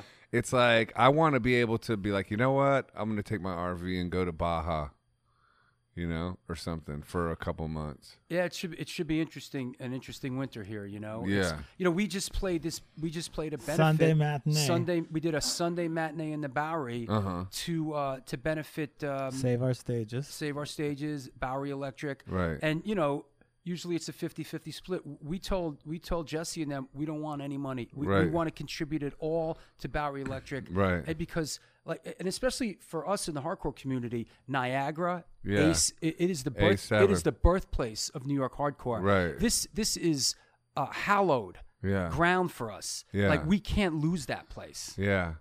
That's true. I'll think we'll go. We'll throw bricks, man. We're not going to but lose that. I I place. think though I think just I just uh, I personally feel like rebellion is going to be needed to save the stages. I, otherwise, I don't think the powers that be are going to green light get back to it. I think people are going to have to go rogue. But I, No, I, you know what I mean? And I, I, do. think uh, in mass numbers, people are going to have to go rogue to get any semblance of sanity in this situation. I, I, I do, and I agree with you to a certain extent. And I also I have a, a, a, a theory that you know what, let it all fucking burn down because in the end, when when it when there's a rebirth, Mm-hmm. if there's a demand for it, new places will be created. Mm. I, I believe that. I'm not in despair about any of this Yeah. shit. I Yeah. mean, to me, like as an artist, as a whatever, as a creator, as somebody who's like, I I, I thrive in times like these. That's I'm right. thriving now. I haven't right. stopped thriving. right. I'm having fun. I'm right. sad for others. I'm sad for the state of the city. I'm not sad for myself. I'm not in despair for myself. But like, I definitely. Yeah, so if, if if it wants to burn all the way down, I'll be in an RV in Baja for a second, just like But you what's- know, but playing a what's- This is a bongo form of drum. rebellion too. We we kept pushing. and Yeah. we're doing things. and- Yeah. And, we're doing live stream shows from the Bowery, and we're Yeah, yeah. not giving up. No, that's and we're- true. And it, it is a form of rebellion. It we're is. Not, we're not. What like, scares me, hurt- though- hurting anyone, but we're not saying we're gonna give up and not do anything. Just think, it- okay, yeah, what scares me is that everything's so polarized right now. Right. And like out in the street, even coming here right now, Yeah. there's a fucking there's a scary vibe out there. There's a man. vibe. There's a vibe. Always, man. yeah. There's a vibe. I don't. I, I haven't personally felt that. I have. I really. Oh, I, yeah. I haven't felt that. I, I have. don't know. I just hope. I just you know. But I definitely feel a vibe in terms of like home, like more on an economic Oh, yeah, for divide, sure. like the For the, sure. the the wildness of the e, energy of the sort of the homeless population sure. and the wildness, Yeah. black, white, whatever. Yep. it's all it's all getting a bit more aggro, but that Yeah. just makes sense because there's less. You know, I look at like the rats as a microcosm of it because it's like the rats start eating each other or they're freaking out because there's no food. Right. Well, humans, we're not that different, you know, and and it's the same sort of thing. Like once once they take away all of our resources, we're going to start at- And- and- and- attacking each other. And for whatever the reasons are behind it, it's just fucked. Yeah. You know, it's just, you know, it, things are polarized, and, and I- I don't want to get in uh, deep. I don't want to get into politics. Yeah, no, but, me you know, neither. with the fucking It's president boring. and the this and the that and. Uh, God, it- it's it's just it's it's fucked, man. But what we could do is take this into the blues and the Jews because it goes, it's a good segue because one thing that if the whole thing burns down, people do need the blues. yeah, well, Because, you know, every, every, and the Jews, Eh. everybody's Jewish Haifa. Oh, everybody's got their own blues. you grew up in Haifa? No, I grew up in near Beersheba in the Ah. south. Because I was just in Haifa. You know who I Laser think Lloyd he was is? saying high five. Uh, I did say high five, Jewish high five, not high five. Haifa, but that, I heard Haifa. You grew up in Haifa, but uh, but yeah. Listen, my, my I went over to, to the Middle East to shoot, and uh, you know this new film, and we shot a bunch of footage, and we came back, and then this this fucking COVID thing hit. Gave you time to edit. You know, we've been edit, we've been no, really, we've been editing it, and you know what? We shot so much good stuff. You know, I don't think I'm gonna go back. You What'd know? you shoot it on? Um, I don't remember. I'm nerding out on cameras yeah, lately. I'm not. I'm not. On, I don't know. My brother, my brother, kind of handled you that. don't nerd out on No, that. it was like a Sony VX7 7000. Like I Yeah. don't fucking know, bro. yeah. Probably a pound. I'm like an emotion guy. I'm I'm, I'm like the you know I'm, I'm I'm like the Bill Graham you know Right. of the whole thing. I, I see. am not a technical You're guy. not technical. yeah. I'm Well, Oh, yeah, not- in your movies you also write the scripts, right? yeah, Uh, I can write. I write, and but I'm not. A, I've never. I've never been a tech guy. I'm not like you know. This camera has you know the, the Zeus lens. Like I don't fucking know. I like nerding out on shit like that. Yeah, man. So, but did you um what what gave you the concept to do like the Jews and the blues and what what was the I'll tell you, connection? I How'd um, you make that? I I wanted to do something different. Um, I did a, cou- I've done a couple of hardcore films. I just don't, I, I- I don't want to be known as like, you know, the hardcore guy. He just does the hardcore films. Right. I did XXS all, I did XXX all ages, XXX the Boston hardcore film. Then I did the Ilago film and the New York Hardcore Chronicles film, which was such a success. Uh, the New York Hardcore Chronicles 1.5 went straight to went to Amazon. Then we re-released a Muhammad Ali documentary that my dad did in the 70s. I exec- I That's ex- funny. Look at Yeah, I saw Cash that. That's is the Clay. third time Muhammad Ali's come up today. Right, and yeah, our friend sent us a Crazy. picture of Chappelle with a Muhammad Ali T-shirt on. I just wanted to do What some- did your dad do? I, I, well, uh, um, let me finish the Jews and the Blues thing. yeah. um, I just wanted to do something a little different, you Right. know. And um, this, do you know who Yorma Kalkinen is? Yeah, from uh, Hot Tuna. Yeah, Yorma Kalkinen. You ever hear Okay, him? Yeah, I uh, think so. So Yorma Kalkinen was a guitar player. He was in Jefferson Airplane. Okay. Um, he was in Hot Tuna. I love Hot Tuna. He plays a um, ragtime, uh, ragtime uh, blues guitar. A very unique, uh, uh, like Reverend Gary, da- blind Reverend Gary Davis. Always loved his music and, and, and always loved his stuff.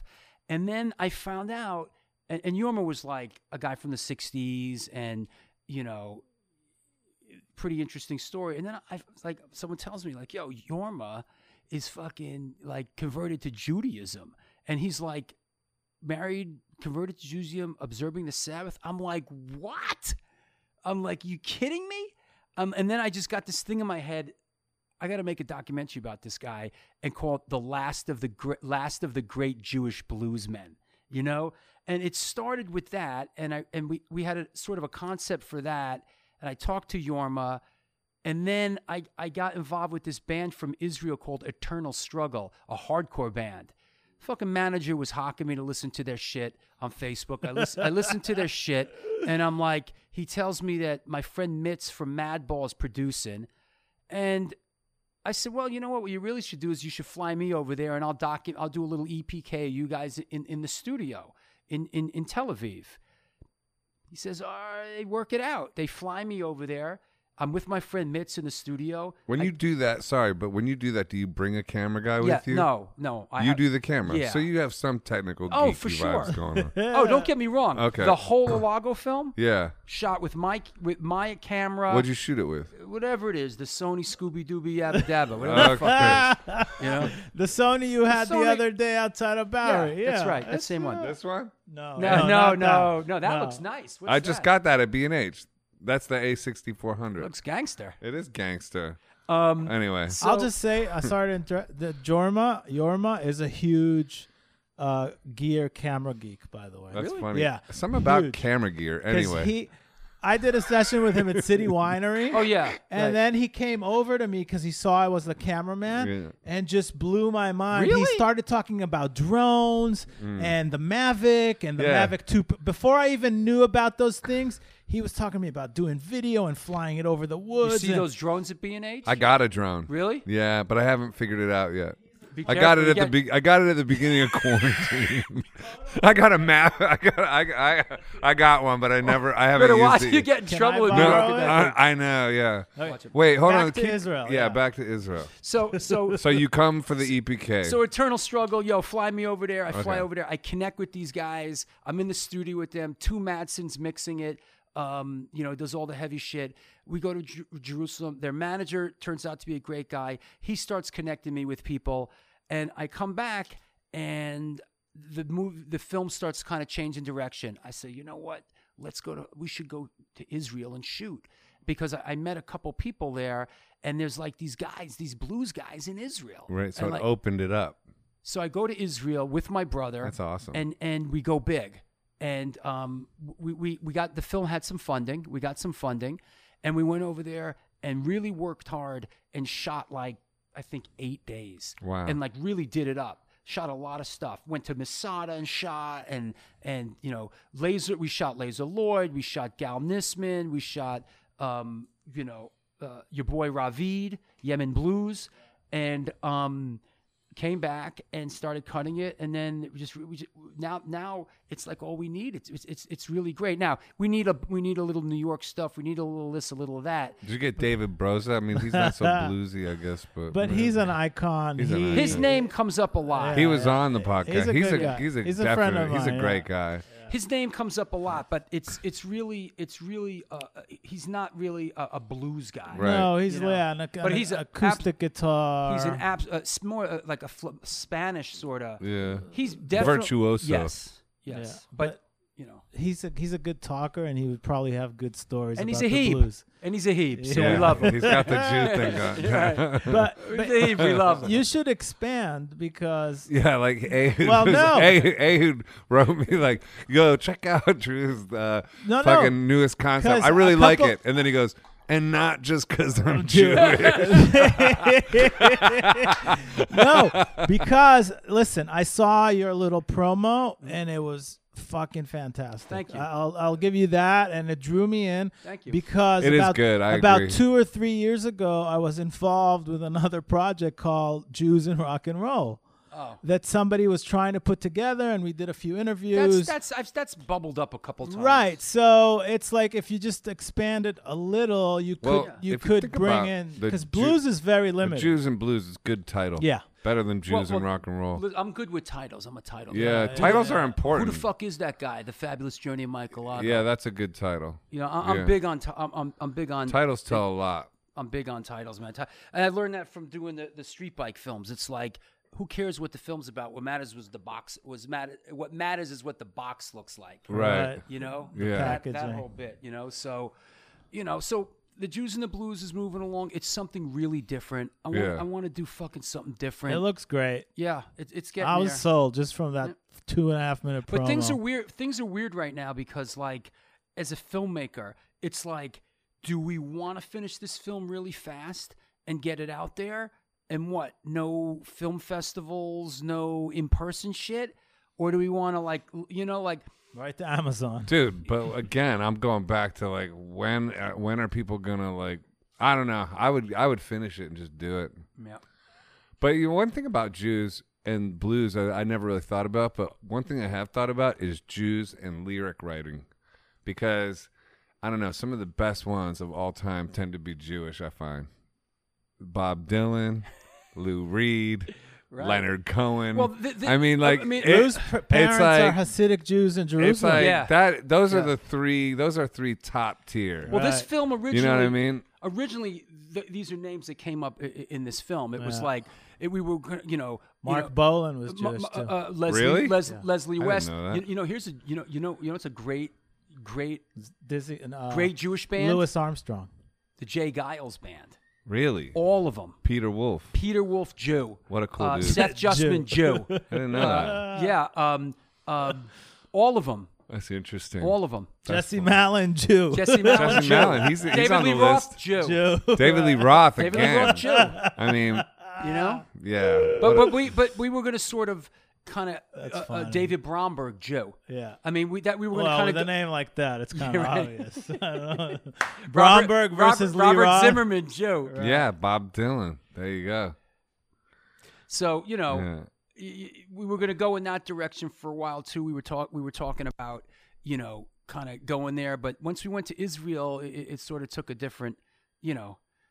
y- You can only do so much, man. You know, it's like you, you, you want you, less is more But sometimes. you go back to the Bible, like th- wasn't David playing guitar in the Bible? King or something? David? Yeah. Oh, Who yeah. was the guitar King player? David had played the harp. The harp. Okay, so I remember Oh something. yeah, that like guy in your film said that's the Yeah. original blues man or Yeah, whatever. Right. Laser Yeah. Lloyd. Laser Lloyd's an interesting dude. He's in my film. He was like signed to um, Atlantic. They were gonna. Uh, the guy from Springsteen band was going to um, produce him. Um, he was all ready to go, and he he somehow like bumped into some homeless guy who connected him with Shlomo Kalibach, who's like the hippie rabbi, and he walked away from all that and went to Israel and has sort of reinvented himself as he's a he's a great he, he sounds like Stevie Ray Vaughan. You know, he's a fucking great guitar player. And, and he's sort of sort of doing that. So so that's that's what I'm doing now and I got a few other things cooking. I got the show and um you know, I want to do a, I got a dramatic script that's kicking around a little bit. I want I got to do Fiction. uh, uh, yeah, it's, yeah, it's all fiction. Yeah. Yeah. I mean, based, ba- yeah, it's actually based on a true story, but you know, everything has, i- i- is in, in, in some regard. But as an artist, I just, I just got to do different shit, man. I just, Yeah. I, I have, I have a short attention span. I got to do different stuff and keep, keep moving. You know. Yeah. I got- Are you gonna have start having guests on your show come like in person, or are you gonna keep it? No. on You're gonna keep it Yeah. in that same No, I've a win- format. I've a He's good- gonna send them to us. I have a We're good gonna do it in formula. I, person. I, Yeah. I, I- I have a great formula. I don't. Yeah. I, it's it, it works. It's it's working. I mean, it, it's a little. It's sometimes I'm a little frustrated with it because um, you're sort of at the mercy of other people's ineptitude Right. as far as like eh, you know like you know some, I can't figure out this mic. Microphone. I can't yeah. fig- I can't figure I out how can't to, deal with that. I I can't, can't deal follow with that. I can't figure out how to follow a link. Right. Right. You Well, know, you know. fuck man, come yeah. on. Wait. How do I sign You're in? dealing with dinosaurs No, sometimes. Ah. No, I no, do- but sometimes, but then, but then, listen, I've had, I've had some, I had some upper deck home runs like Tommy Victor, who plays with Danzig. You know, Tommy Victor from Prong. Mm-hmm. You know, g- like in a studio, uh, Steve Zing from from from you know one of Glenn's boys, like you know, uh, and uh, Michael Graves. These guys uh, adjusted to this, and and listen, I'm not the first show they're coming on. Yeah, yeah. You know, Oh, so there's plenty of guys Hmm. that really realize this is what I need to. I need to have for me as an artist, as an ability, uh, I, I need to have to. I, I need to be able to do these things and look good doing them, and not not you know shut myself off to it. So more and Yeah. more people are are are have the facilities to, to do it properly. Well, we're like in the beginning. Uh, Like I was talking to Ehud, I don't know about maybe right before this whole thing, but like just like, you know, if you can stick to this form and and build it out, it takes like I think a couple two or three years though of sticking to it. But you can create something very valuable. Like I mean, like the Joe Rogan thing. yeah, like, well, you know, wow. I mean, yeah, yeah, that's I mean, the gold standard. That's the gold standard. Yeah, yeah. But like, still, he's like at the beginning of like. I feel like there there's still the beginning of this whole realm that we're in. I, I, I, I kind of feel also that this this sort of uh, interactive format is what's happening. I, I feel like podcasts just sort of like. Uh, I mean, just just audio podcasts. I know there's an audience for them, but I feel like since the pandemic, this sort of interactive thing, like like the show I do, and, and all, w- w- is sort of what's the new the new frontier, you know. Yeah, for sure. So you know, in, in in that regard, yeah. Where do people see the show uh, on your YouTube M- channel? My show streams uh, the New York Hardcore Chronicles live. Yeah. Streams live on uh, my YouTube channel, uh, Stone Films NYC, and on Facebook on the New York Hardcore Chronicles page. So if you're interested, please go check it out. Uh, it's on YouTube. Uh, Stone Films NYC, and they're all archived right there. You know, another thing that I did that um, was a big win was I started a Patreon page Oh, really? simultaneously. See, I all happened simultaneously. Started the show, started the Patreon page, you know, all and I have I have patrons that that that love the show and and understand the loyal hardcore fans, man. but they understand. community. They understand that this is. I work hard at this. This is what I do. It's like some people are plumbers, some people are electricians. This is what I do, and I need your help in order for me to dedicate the hours that it takes in order for me to prep a show and make it great. Tell me about You it. love the show. hours it takes. Yeah, it does. And so, Thank you and to so our the, patrons, the, by the way. the Patreon's been successful. Absolutely. Really, Absolutely. that's interesting. Uh, Yeah. And how do you go about like getting? Like, how did you go about building that? Um, I I put the Patreon page together. Mm-hmm. I had some help um, from someone, and um, I knew a little bit about it before. I knew what it was, and so Right. there, there's there's a, there's another there's another guy um, guy in Philly, a hardcore kid who shoots shows, and he Joe was, Burns. no uh, I don't know who that is. Anyway, yeah. Shout out Joe Shout Burns. out Joe Burns. We It's a fr- love it's you. a friend of ours who shoots He's been Oh, films. bootlegging in shows Philly. since the late '80s. Yeah. Every How long have you two guys known each other? It's 15 years. No, Oh. Ten- a little longer. Yeah, Okay. Uh, 15, 16. Long time. So um yeah, the the the uh, start the Patreon. I I got so some, you had a friend who helped you. She or she helped me Yeah. g- get that thing going, and then um I just I just pushed it like right like like a couple shows into it, and uh if you love the fucking show, don't be a lurker. Fucking get you know I, I'm I'm aggressive. My my I have a high energy show. It's an And, ag- it's and an you aggra- say that like, please support. Like, constantly. Well, we- We, Constantly. have it Constantly. in front of every episode. yeah. Joe. I don't know what it is about me. There's part of me that's like cut off to a certain side that I'm. It's wor- like you don't want to know. I just don't Listen, want to we- know. I we've- want to just be like a creative like person. And We've just, like, never live had in- a sponsor. Live in dreamland of creativity. And You guys- I- I- no, but we've never Oh, and I had a can- sponsor. We've been doing Your house it of ourselves. cards is gonna cave in, boy. We've been doing it ourselves You since think day so? one, No. and we're, we're doing it because we love to do Yeah, it. You yeah. know, it's not. But we yeah we haven't got a sponsor yet. no. And But uh, we're doing. well, I you- think we're doing okay with this. I don't know, but Well, we you're want- really fortunate. I mean, you have. I don't know what the deal is with this space. Yeah. But it, but but shout out Cafe Bohemia. uh, yeah. I mean, part of it is the fact that you have this. Space. We keep changing. We keep getting different, oh, spaces. different spaces, Yeah, we've okay. had. But a- this has been pretty regular yeah, now. yeah, yeah. This is a good There- one. Mike, who owns the place, just lets me come in whenever, Yeah. whenever. I I know, but need this to. shit is so labor intensive, man. Yeah. You gotta Yeah. come and set Well, up the cameras yeah. and say that's it. and and then I have to edit it all, and I edit the audio, and I edit Mm-hmm. the video. You're There's just a glutton for punishment. every man. My episode. fucking show, every you get on- episode is at least six hours of work. I'm inspired by you though. I'm gonna like do. I might do a different podcast like this one you're doing. come on my show. I'll- Yeah. I'll- Your I'll- I'll vlog, knock- I'll knock you dude, around. I will. is easy. Yeah, the vlog. Yeah. yeah. that's what all this stuff is for. Is me starting my own vlog, so I can A set up vlog. A vlog so is a I video. can set of up my the- own Patreon and figure out and make some money. Since Didn't we Ehud set won't- one up for you? Ehud won't Well, give tell me me any. what's going on. I set one up for myself, Uh, Yeah. uh, but then I, I literally I You set gave it up, up? and I never went back to it. this guy. So But I'm going. I'm going. I'm gonna focus now. I'm ready. so where in Ohio are you from? Akron. Akron. Yeah. That's where Devo's from, right? Yeah, and Chrissy Yeah, I'm gonna, I'm Hine. gonna interview this motherfucker. yeah, now. and Chrissy uh, Hine go for it. and the Black Keys. Right, right. That's Yeah. uh, okay. Was there um A hardcore scene in Ohio. no, no fuck Well, hardcore. Yeah, Kent's- fuck, har- fuck hardcore. Kent State had hardcore stuff. Right. Was uh was there music in your household growing up? Did you Not- grow up in a musical No, household? How did music not come into really. your How did music come into your life? I mean, Kiss, I guess. Ah, here we Yeah. go again. Yeah, it was Kiss. Yeah. Really, Unbelievable. Huge It's Kiss unbelievable. shit. Yeah, I was into Gene Simmons, and It's- one, that's how I started playing bass, and then it took off from there. You started playing bass. Yeah.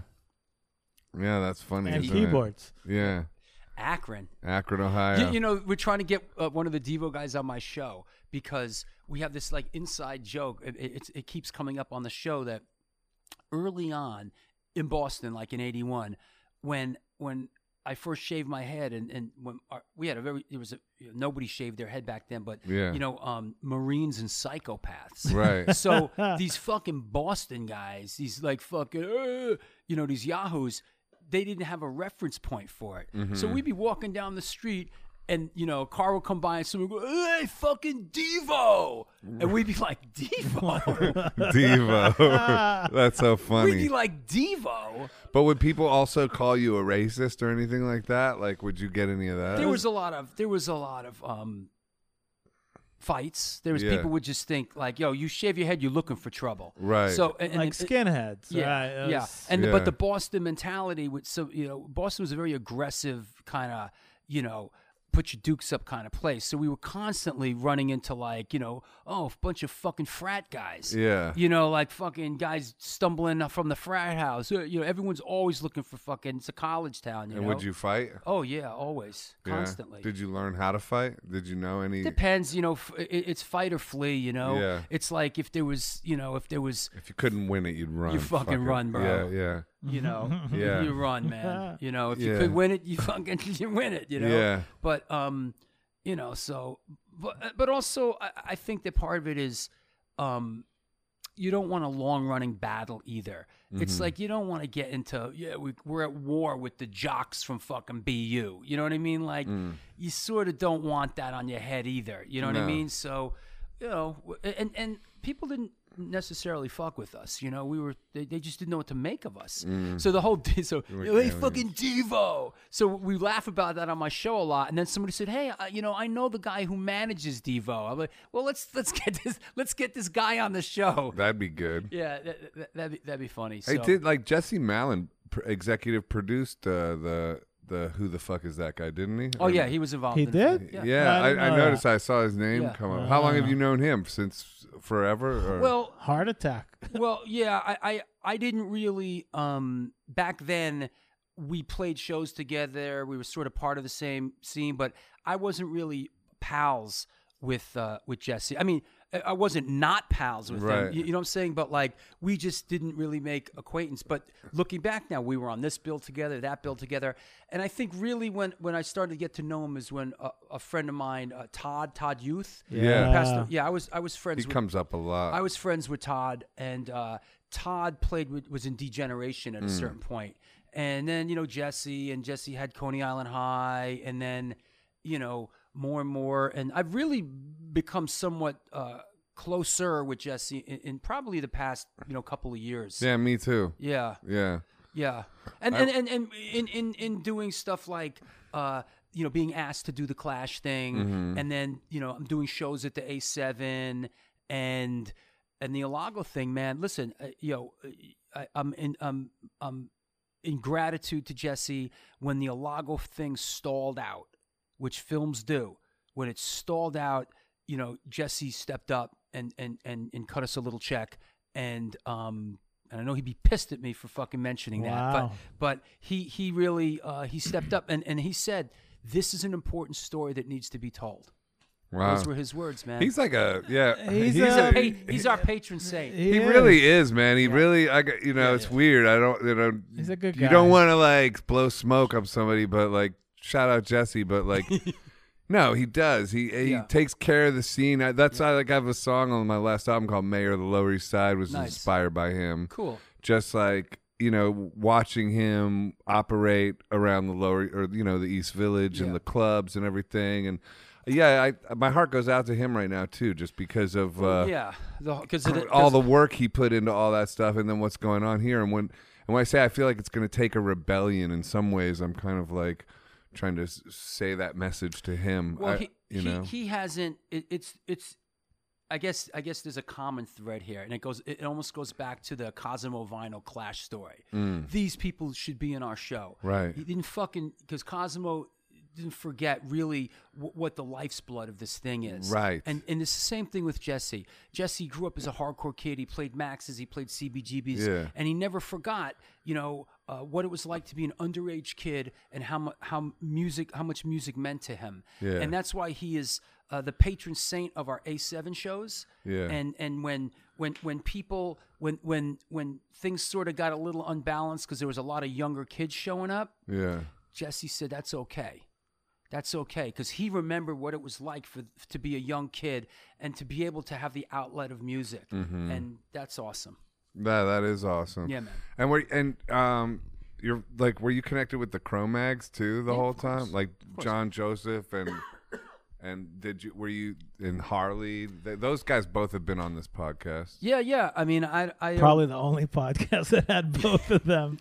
I know. yeah. I mean, I, I, I, I steer, I steer clear of the Chromax stuff. Yeah. Yeah. Like I, I, I, I steer clear of it. I tried to too. Yeah. Like They're both fascinating people with Absolutely. stories John to tell. Joseph and- came Absolutely. came on, and then I and then and then Ehud booked Harley, and I was like, wait, isn't that aren't we? Uh, listen, And then- to and me, then- and you would know. And what I what I what I loved about your movie that that sent me back to Harley is those pictures of Alago as a young kid in Max's. Yeah. I saw. Okay, that's the like every single photo in your Hardcore Chronicles. Harley's in there as a kid somewhere sitting.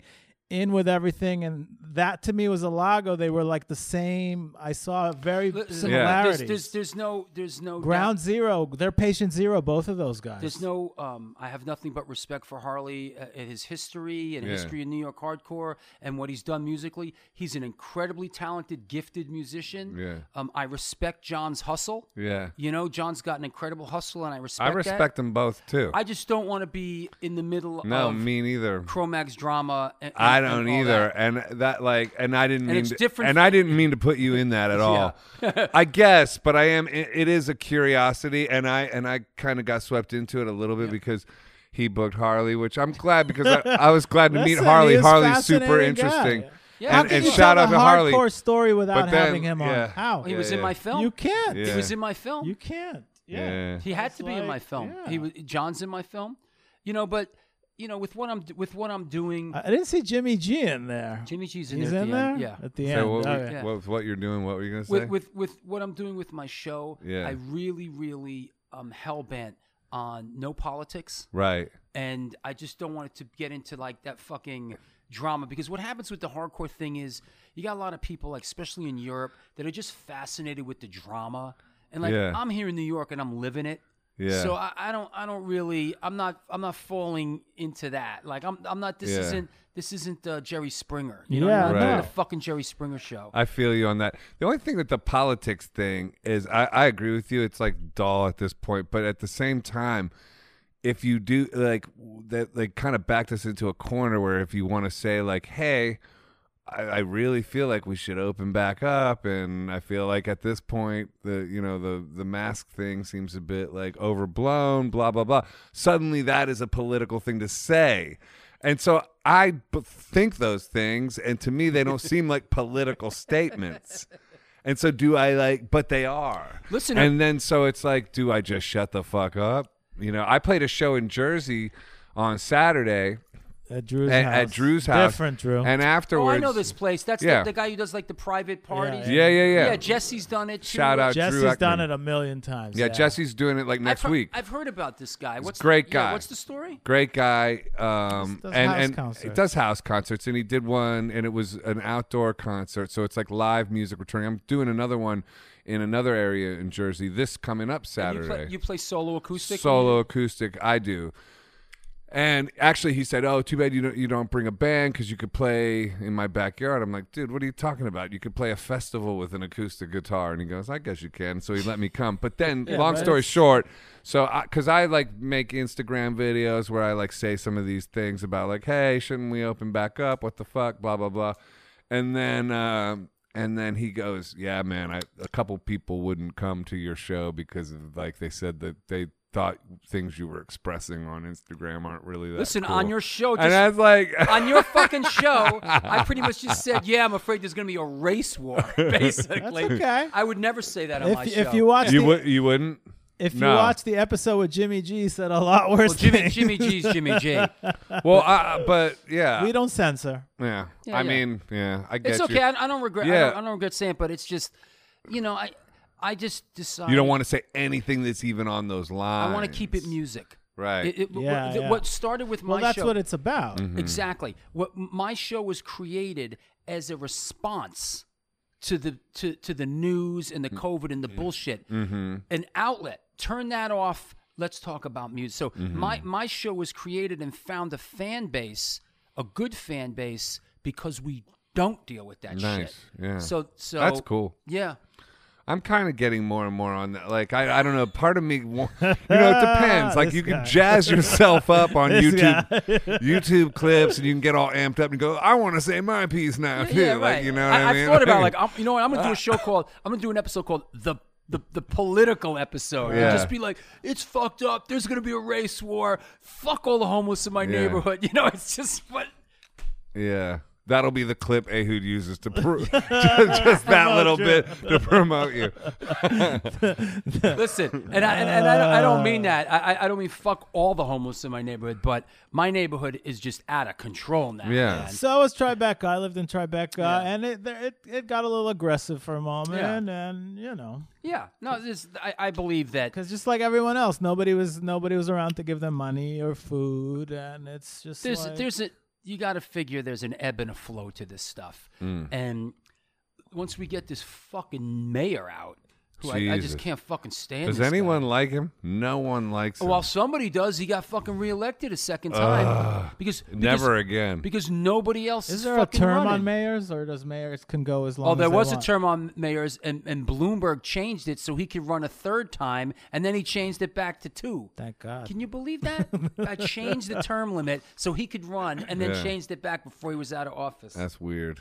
I didn't. No, know you know that. what? This, Uh, you know what? You, you, what New York is going to need, if you ask me, what New York needs. I hate to say this. Another Giuliani. Thank you. His son is I talking said about running. It absolutely does. Just as long as It- it's not actual Giuliani. His son is talking about running for mayor. I don't. Yeah. Giuliani's son. I'm Yeah. so out And, and, of and I New don't York mean that politics. like, and, and, and I'm not, I'm not a Republican. I'm not a Democrat. No, but I you, just, but but when but it's like obvious that this isn't working. Let's a put mess. it that way. It's obvious that a this mess. mode is not working.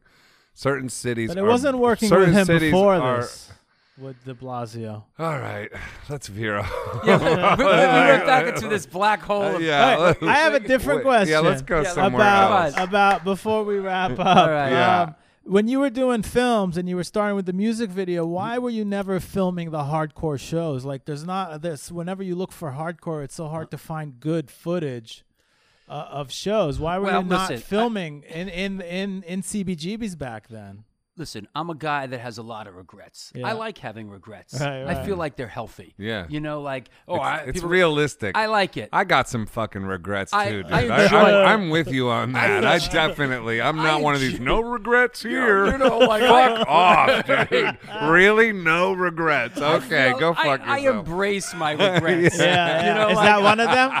Well, I did. I, I looking certainly looking back now. I, I wish I documented more. Yeah. I documented a lot. I Right. did shoot some stuff, but now it's interesting in the time we live in.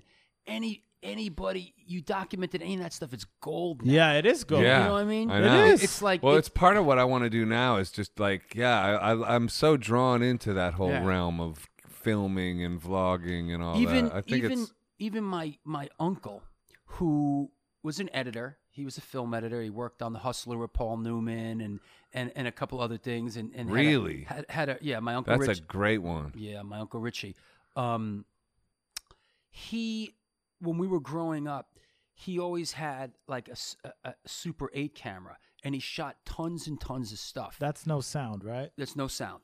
And recently, he I mean, a couple years ago, he transferred it all to disc and gave me a bunch of discs. Now I'm looking at this shit and it's like, wow.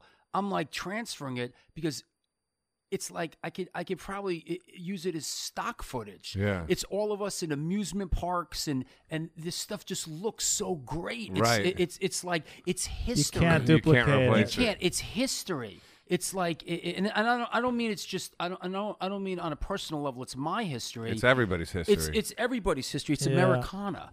It's Americana. So of course, yes, I regret, but but back then it was hard. It was Be- hard. It yeah. was You hard need because a big old VHS thing with like, like a VCR on your shoulder. I, bo- I borrowed, Like, I borrowed my. Was there dad's- nothing small back then? it was Nothing, all bro. Nah, huge. It was Dude. it was a camera with a separate recording thing. Yeah. I'm talking I'm talking 1983 Yeah. with a Really? separate deck, and the gear was expensive. Now my dad was a film director and had a production company, and they had it, and I borrowed it, and I shot a couple of things. Uh-huh. But Yeah. in retrospect, You I, would've I- shot more. I wish I would have shot more. Yeah, I wish yeah. I wish I would have shot more, and I wish I would have.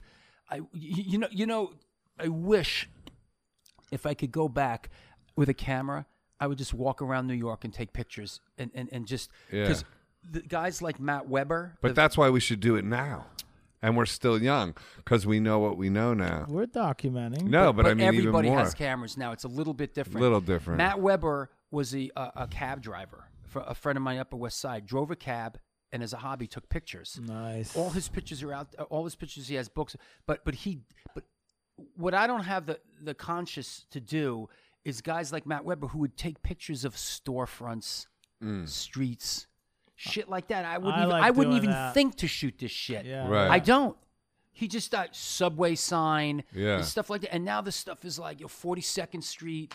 Like It's dope. I, I, I don't, I don't think in those terms. es- Yeah. Especially as a young man, I, I never thought in those There's terms. that guy in your documentary that took all the hardcore s- the, of the kids outside the club. The guy in Florida. Oh yeah, Randall Underwood. Yeah, Yeah, he's got he Uh, this did the same thing. incredible archive. He just beca- because it's it's one thing to go and shoot to go and shoot bands.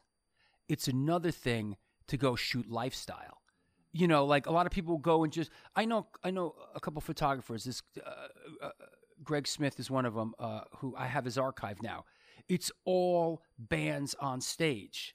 Didn't shoot anything but was going on stage. No crowd Randall shots. Underwood. Underwood, and Randall Underwood shoot, shot everyone hanging out in front of CBGB's, fixing the flat tire, eating the fucking pizza, and it's all this great lifestyle stuff. And like, who thought, who would think to shoot that back Yeah. then? So tho- those, that's that's great. That's great stuff. You what know, was Apartment X? That was the other. it was a squat. It was a squat that they had. It wasn't actually. It wasn't a squat. It was a place where a bunch of hardcore guys lived. I never, I never lived in a squat. I was like, fuck. This. I never, So- had, I never had to live in a squat. But yeah, like where we started this whole podcast was your dad and Mel Brooks. Right. Yeah, and we let's- never finished that. Okay, we're back. Though, Like, so that'll be the bookend because we've been going for like an hour and 45 minutes, haven't we? Yeah, So, Damn, dude. so my dad, that's been a We great better wrap it conversation. up. Yeah, it has been. my dad, um, in uh, 60, 1963 or 64, uh, they did a short, animated short film called The Critic with Mel Brooks. Uh-huh. Look it up. Look it up on YouTube. The, I'm gonna look the it up. Critic. and Mel I'm gonna Brooks. look. And I'm gonna watch your fucking show and get inspired. It's a classic. The, the Critic is a classic. Yeah. I mean, it, it is. I had a T-shirt with that you- one, you- and you- uh, the you could- animated you might one. see it and be like, "Oh, this." Yeah. I mean, and it won best short film in 1963. So, you want to hear the great Mel Brooks story? Uh-huh. Yeah. Yes, So, Go out on Mel Brooks. oh, go.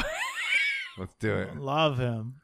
so I'm with my dad and I'm a kid, right? And, you know, you're with your dad, you know, and I'm with my dad, and um, we're at a place called uh, the Friars Club Uh-huh. here in New York. It was like you know, it's, uh, it, like kind of a a, a place where um, writers and film business people would, would would get together. So, and there was like a, a dining area, a dining room, and I'm with my dad, and I, I'm like nine, ten years old, and I hear my dad go, mutter, "Oh shit," uh, I'll go, "Oh fuck," there's there's Mel, like like like that, and I look and I see this guy from across the room see see my dad, and he starts coming our way, and he shows up and and he says to my dad, he he he says he launches into this this whole like like like like stage act. "Oh, Arnie Stone, you schmuck, are you still doing commercials? And he and he launches into this whole this whole thing, and I'm like a little kid, and I'm looking like Arnie Stone, you schmuck. like like wh- why is what is what's this guy? Who is this guy? And why is he you know being mean to my dad? Mm-hmm. You know, and um and the fr- and so he gets like the Friars Club. He like gets an audience. Everyone's laughing, ha ha ha, and it's just like it's showtime, and he's just berating my dad in front of like this whole. And uh, but you know that's he he he's he was a funny guy, and That's uh, funny. they they won an Oscar for it. And That's and my funny. dad tells the great story about how um, he didn't. e- They didn't even go to the ceremony. They they thought no way. right. My dad was like home, you know, where we were living, you know, and they won. That's so funny. he didn't. They didn't even. go. They were like, forget it. Yeah. No way. That's fucking funny. And they won.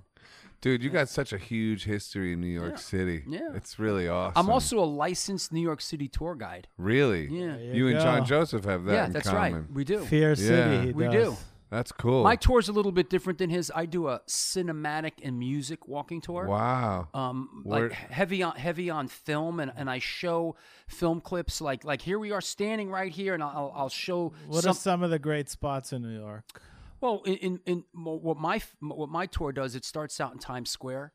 Um, you know, rich rich in cinematic history and music history. The Brill Building, uh, the Brill Building. You know, the Winter Garden Theater, Beatlemania, and all that. And I show that clip from the opening of Vanilla Sky with Tom Cruise.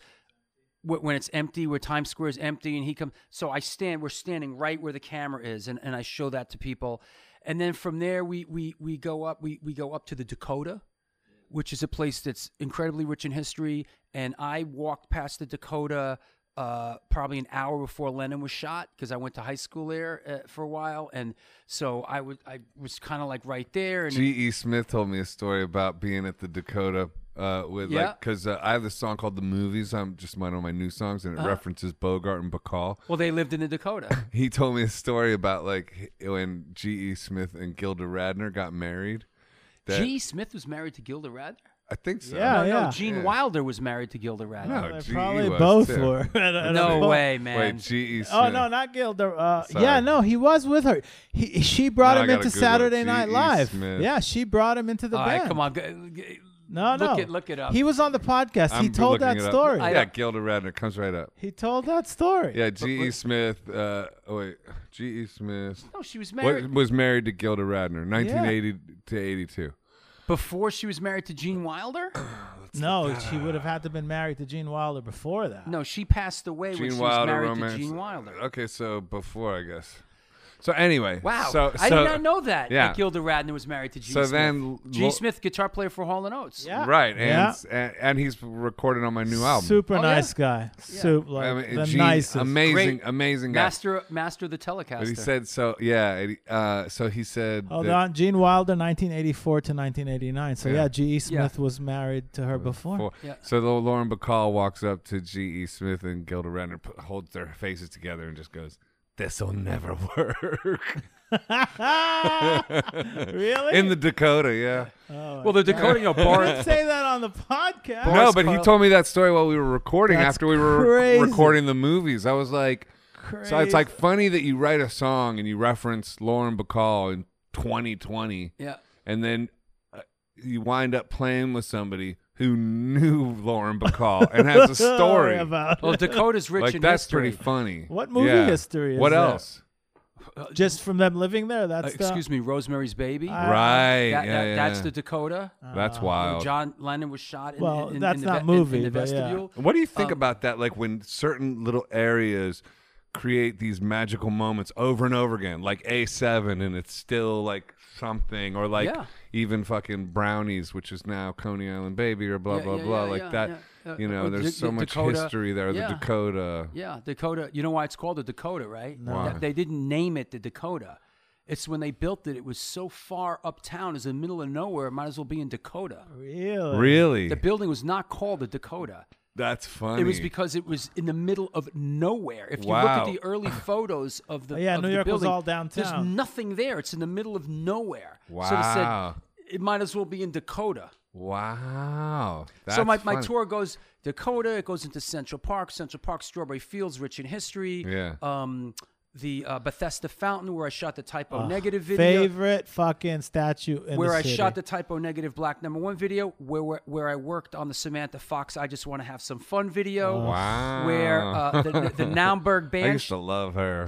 I want to have some fun. I worked on that. Yeah. And, Everyone uh, had posters of her. the Oh, now man. the now Even in Israel, everyone had posters of fucking Samantha Fox in their bedroom. I saw her recently. I was like, I worked on. I just want to have some fun. She's like, no way. That's funny. Um, Naumburg Bandshell, rich in history. You know, John Lennon's eulogy. Uh, Martin Luther King spoke there. Um, you know, uh, uh, Sheep's Meadow, uh, West, and then West Side Story. The whole thing there in Lincoln Center because they, to- you know, West Side Story was shot there. They tore all those buildings. Then downtown we go Eighth Street. We walk down Eighth Street. We do Electric Lady Mm-hmm. Studio, Jimi Hendrix, and then we go into Washington Square Park, rich in history.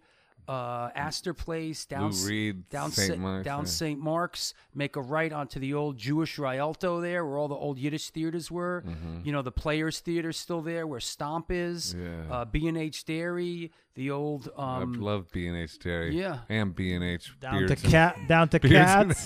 down, da- well, no, and then uh, the old Fillmore East. Then we turn up the street there where Mother's Mo- Mother's Film Stage used to be, where we did Cindy Lauper. I just want to have some fun. I tie that in. Where, where's that one? Mother's was a film stage on Fifth Street. That's where you did Cindy Lauper. Okay. Fifth and what? Fifth between second and third.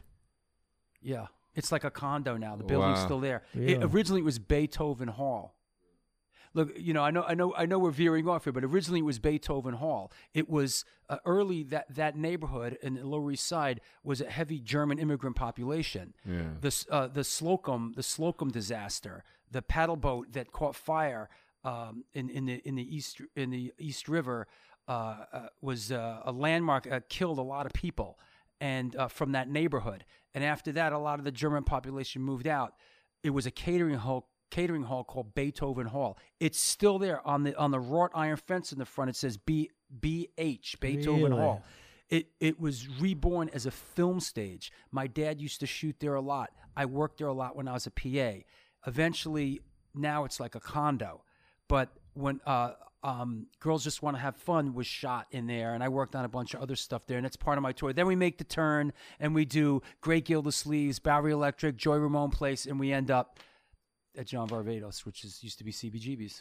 That's cool. So, So no Yeah. cats deli. where do people go? Where do people get uh, information on that? The tour, Uh, Real New York tours. Real New York Yeah, tours. Yeah, real Nice. real New York tours. And I love doing it, man. Yeah. I just love it. I love I love it, man. I'd be doing that. I'd be doing that full time if I could. I enjoy it because I'm out and I'm walking around and I'm in the streets and and, and, it's and- like an enter- it's like a show, and yeah and pe- it is it is and you connect. yeah and Yeah. people that come to New York are excited to do it Yeah, yeah, yeah. and they're excited to do it with a real New Yorker. Yeah. Any Lou Reed Yeah. stories in your tour? No, No. Okay. I don't have any Lou Reed stories. No.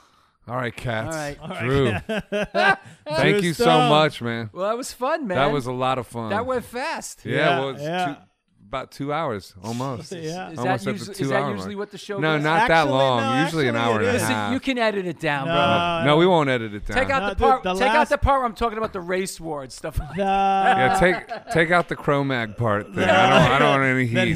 he, I don't want any heat with that. Well, All thanks right. for having me. God man. bless, And, Drew. and, and I just want to say, everybody else, you want to check out my show, uh, the New York Hardcore Chronicles Live. It is Stone Films NYC on YouTube or on the New York Hardcore Chronicles page. And check me out at www.stonefilmsnyc.com. And thanks for having me, guys. Thanks Thank you, thanks for coming, everyone. Drew. Bye. Bye.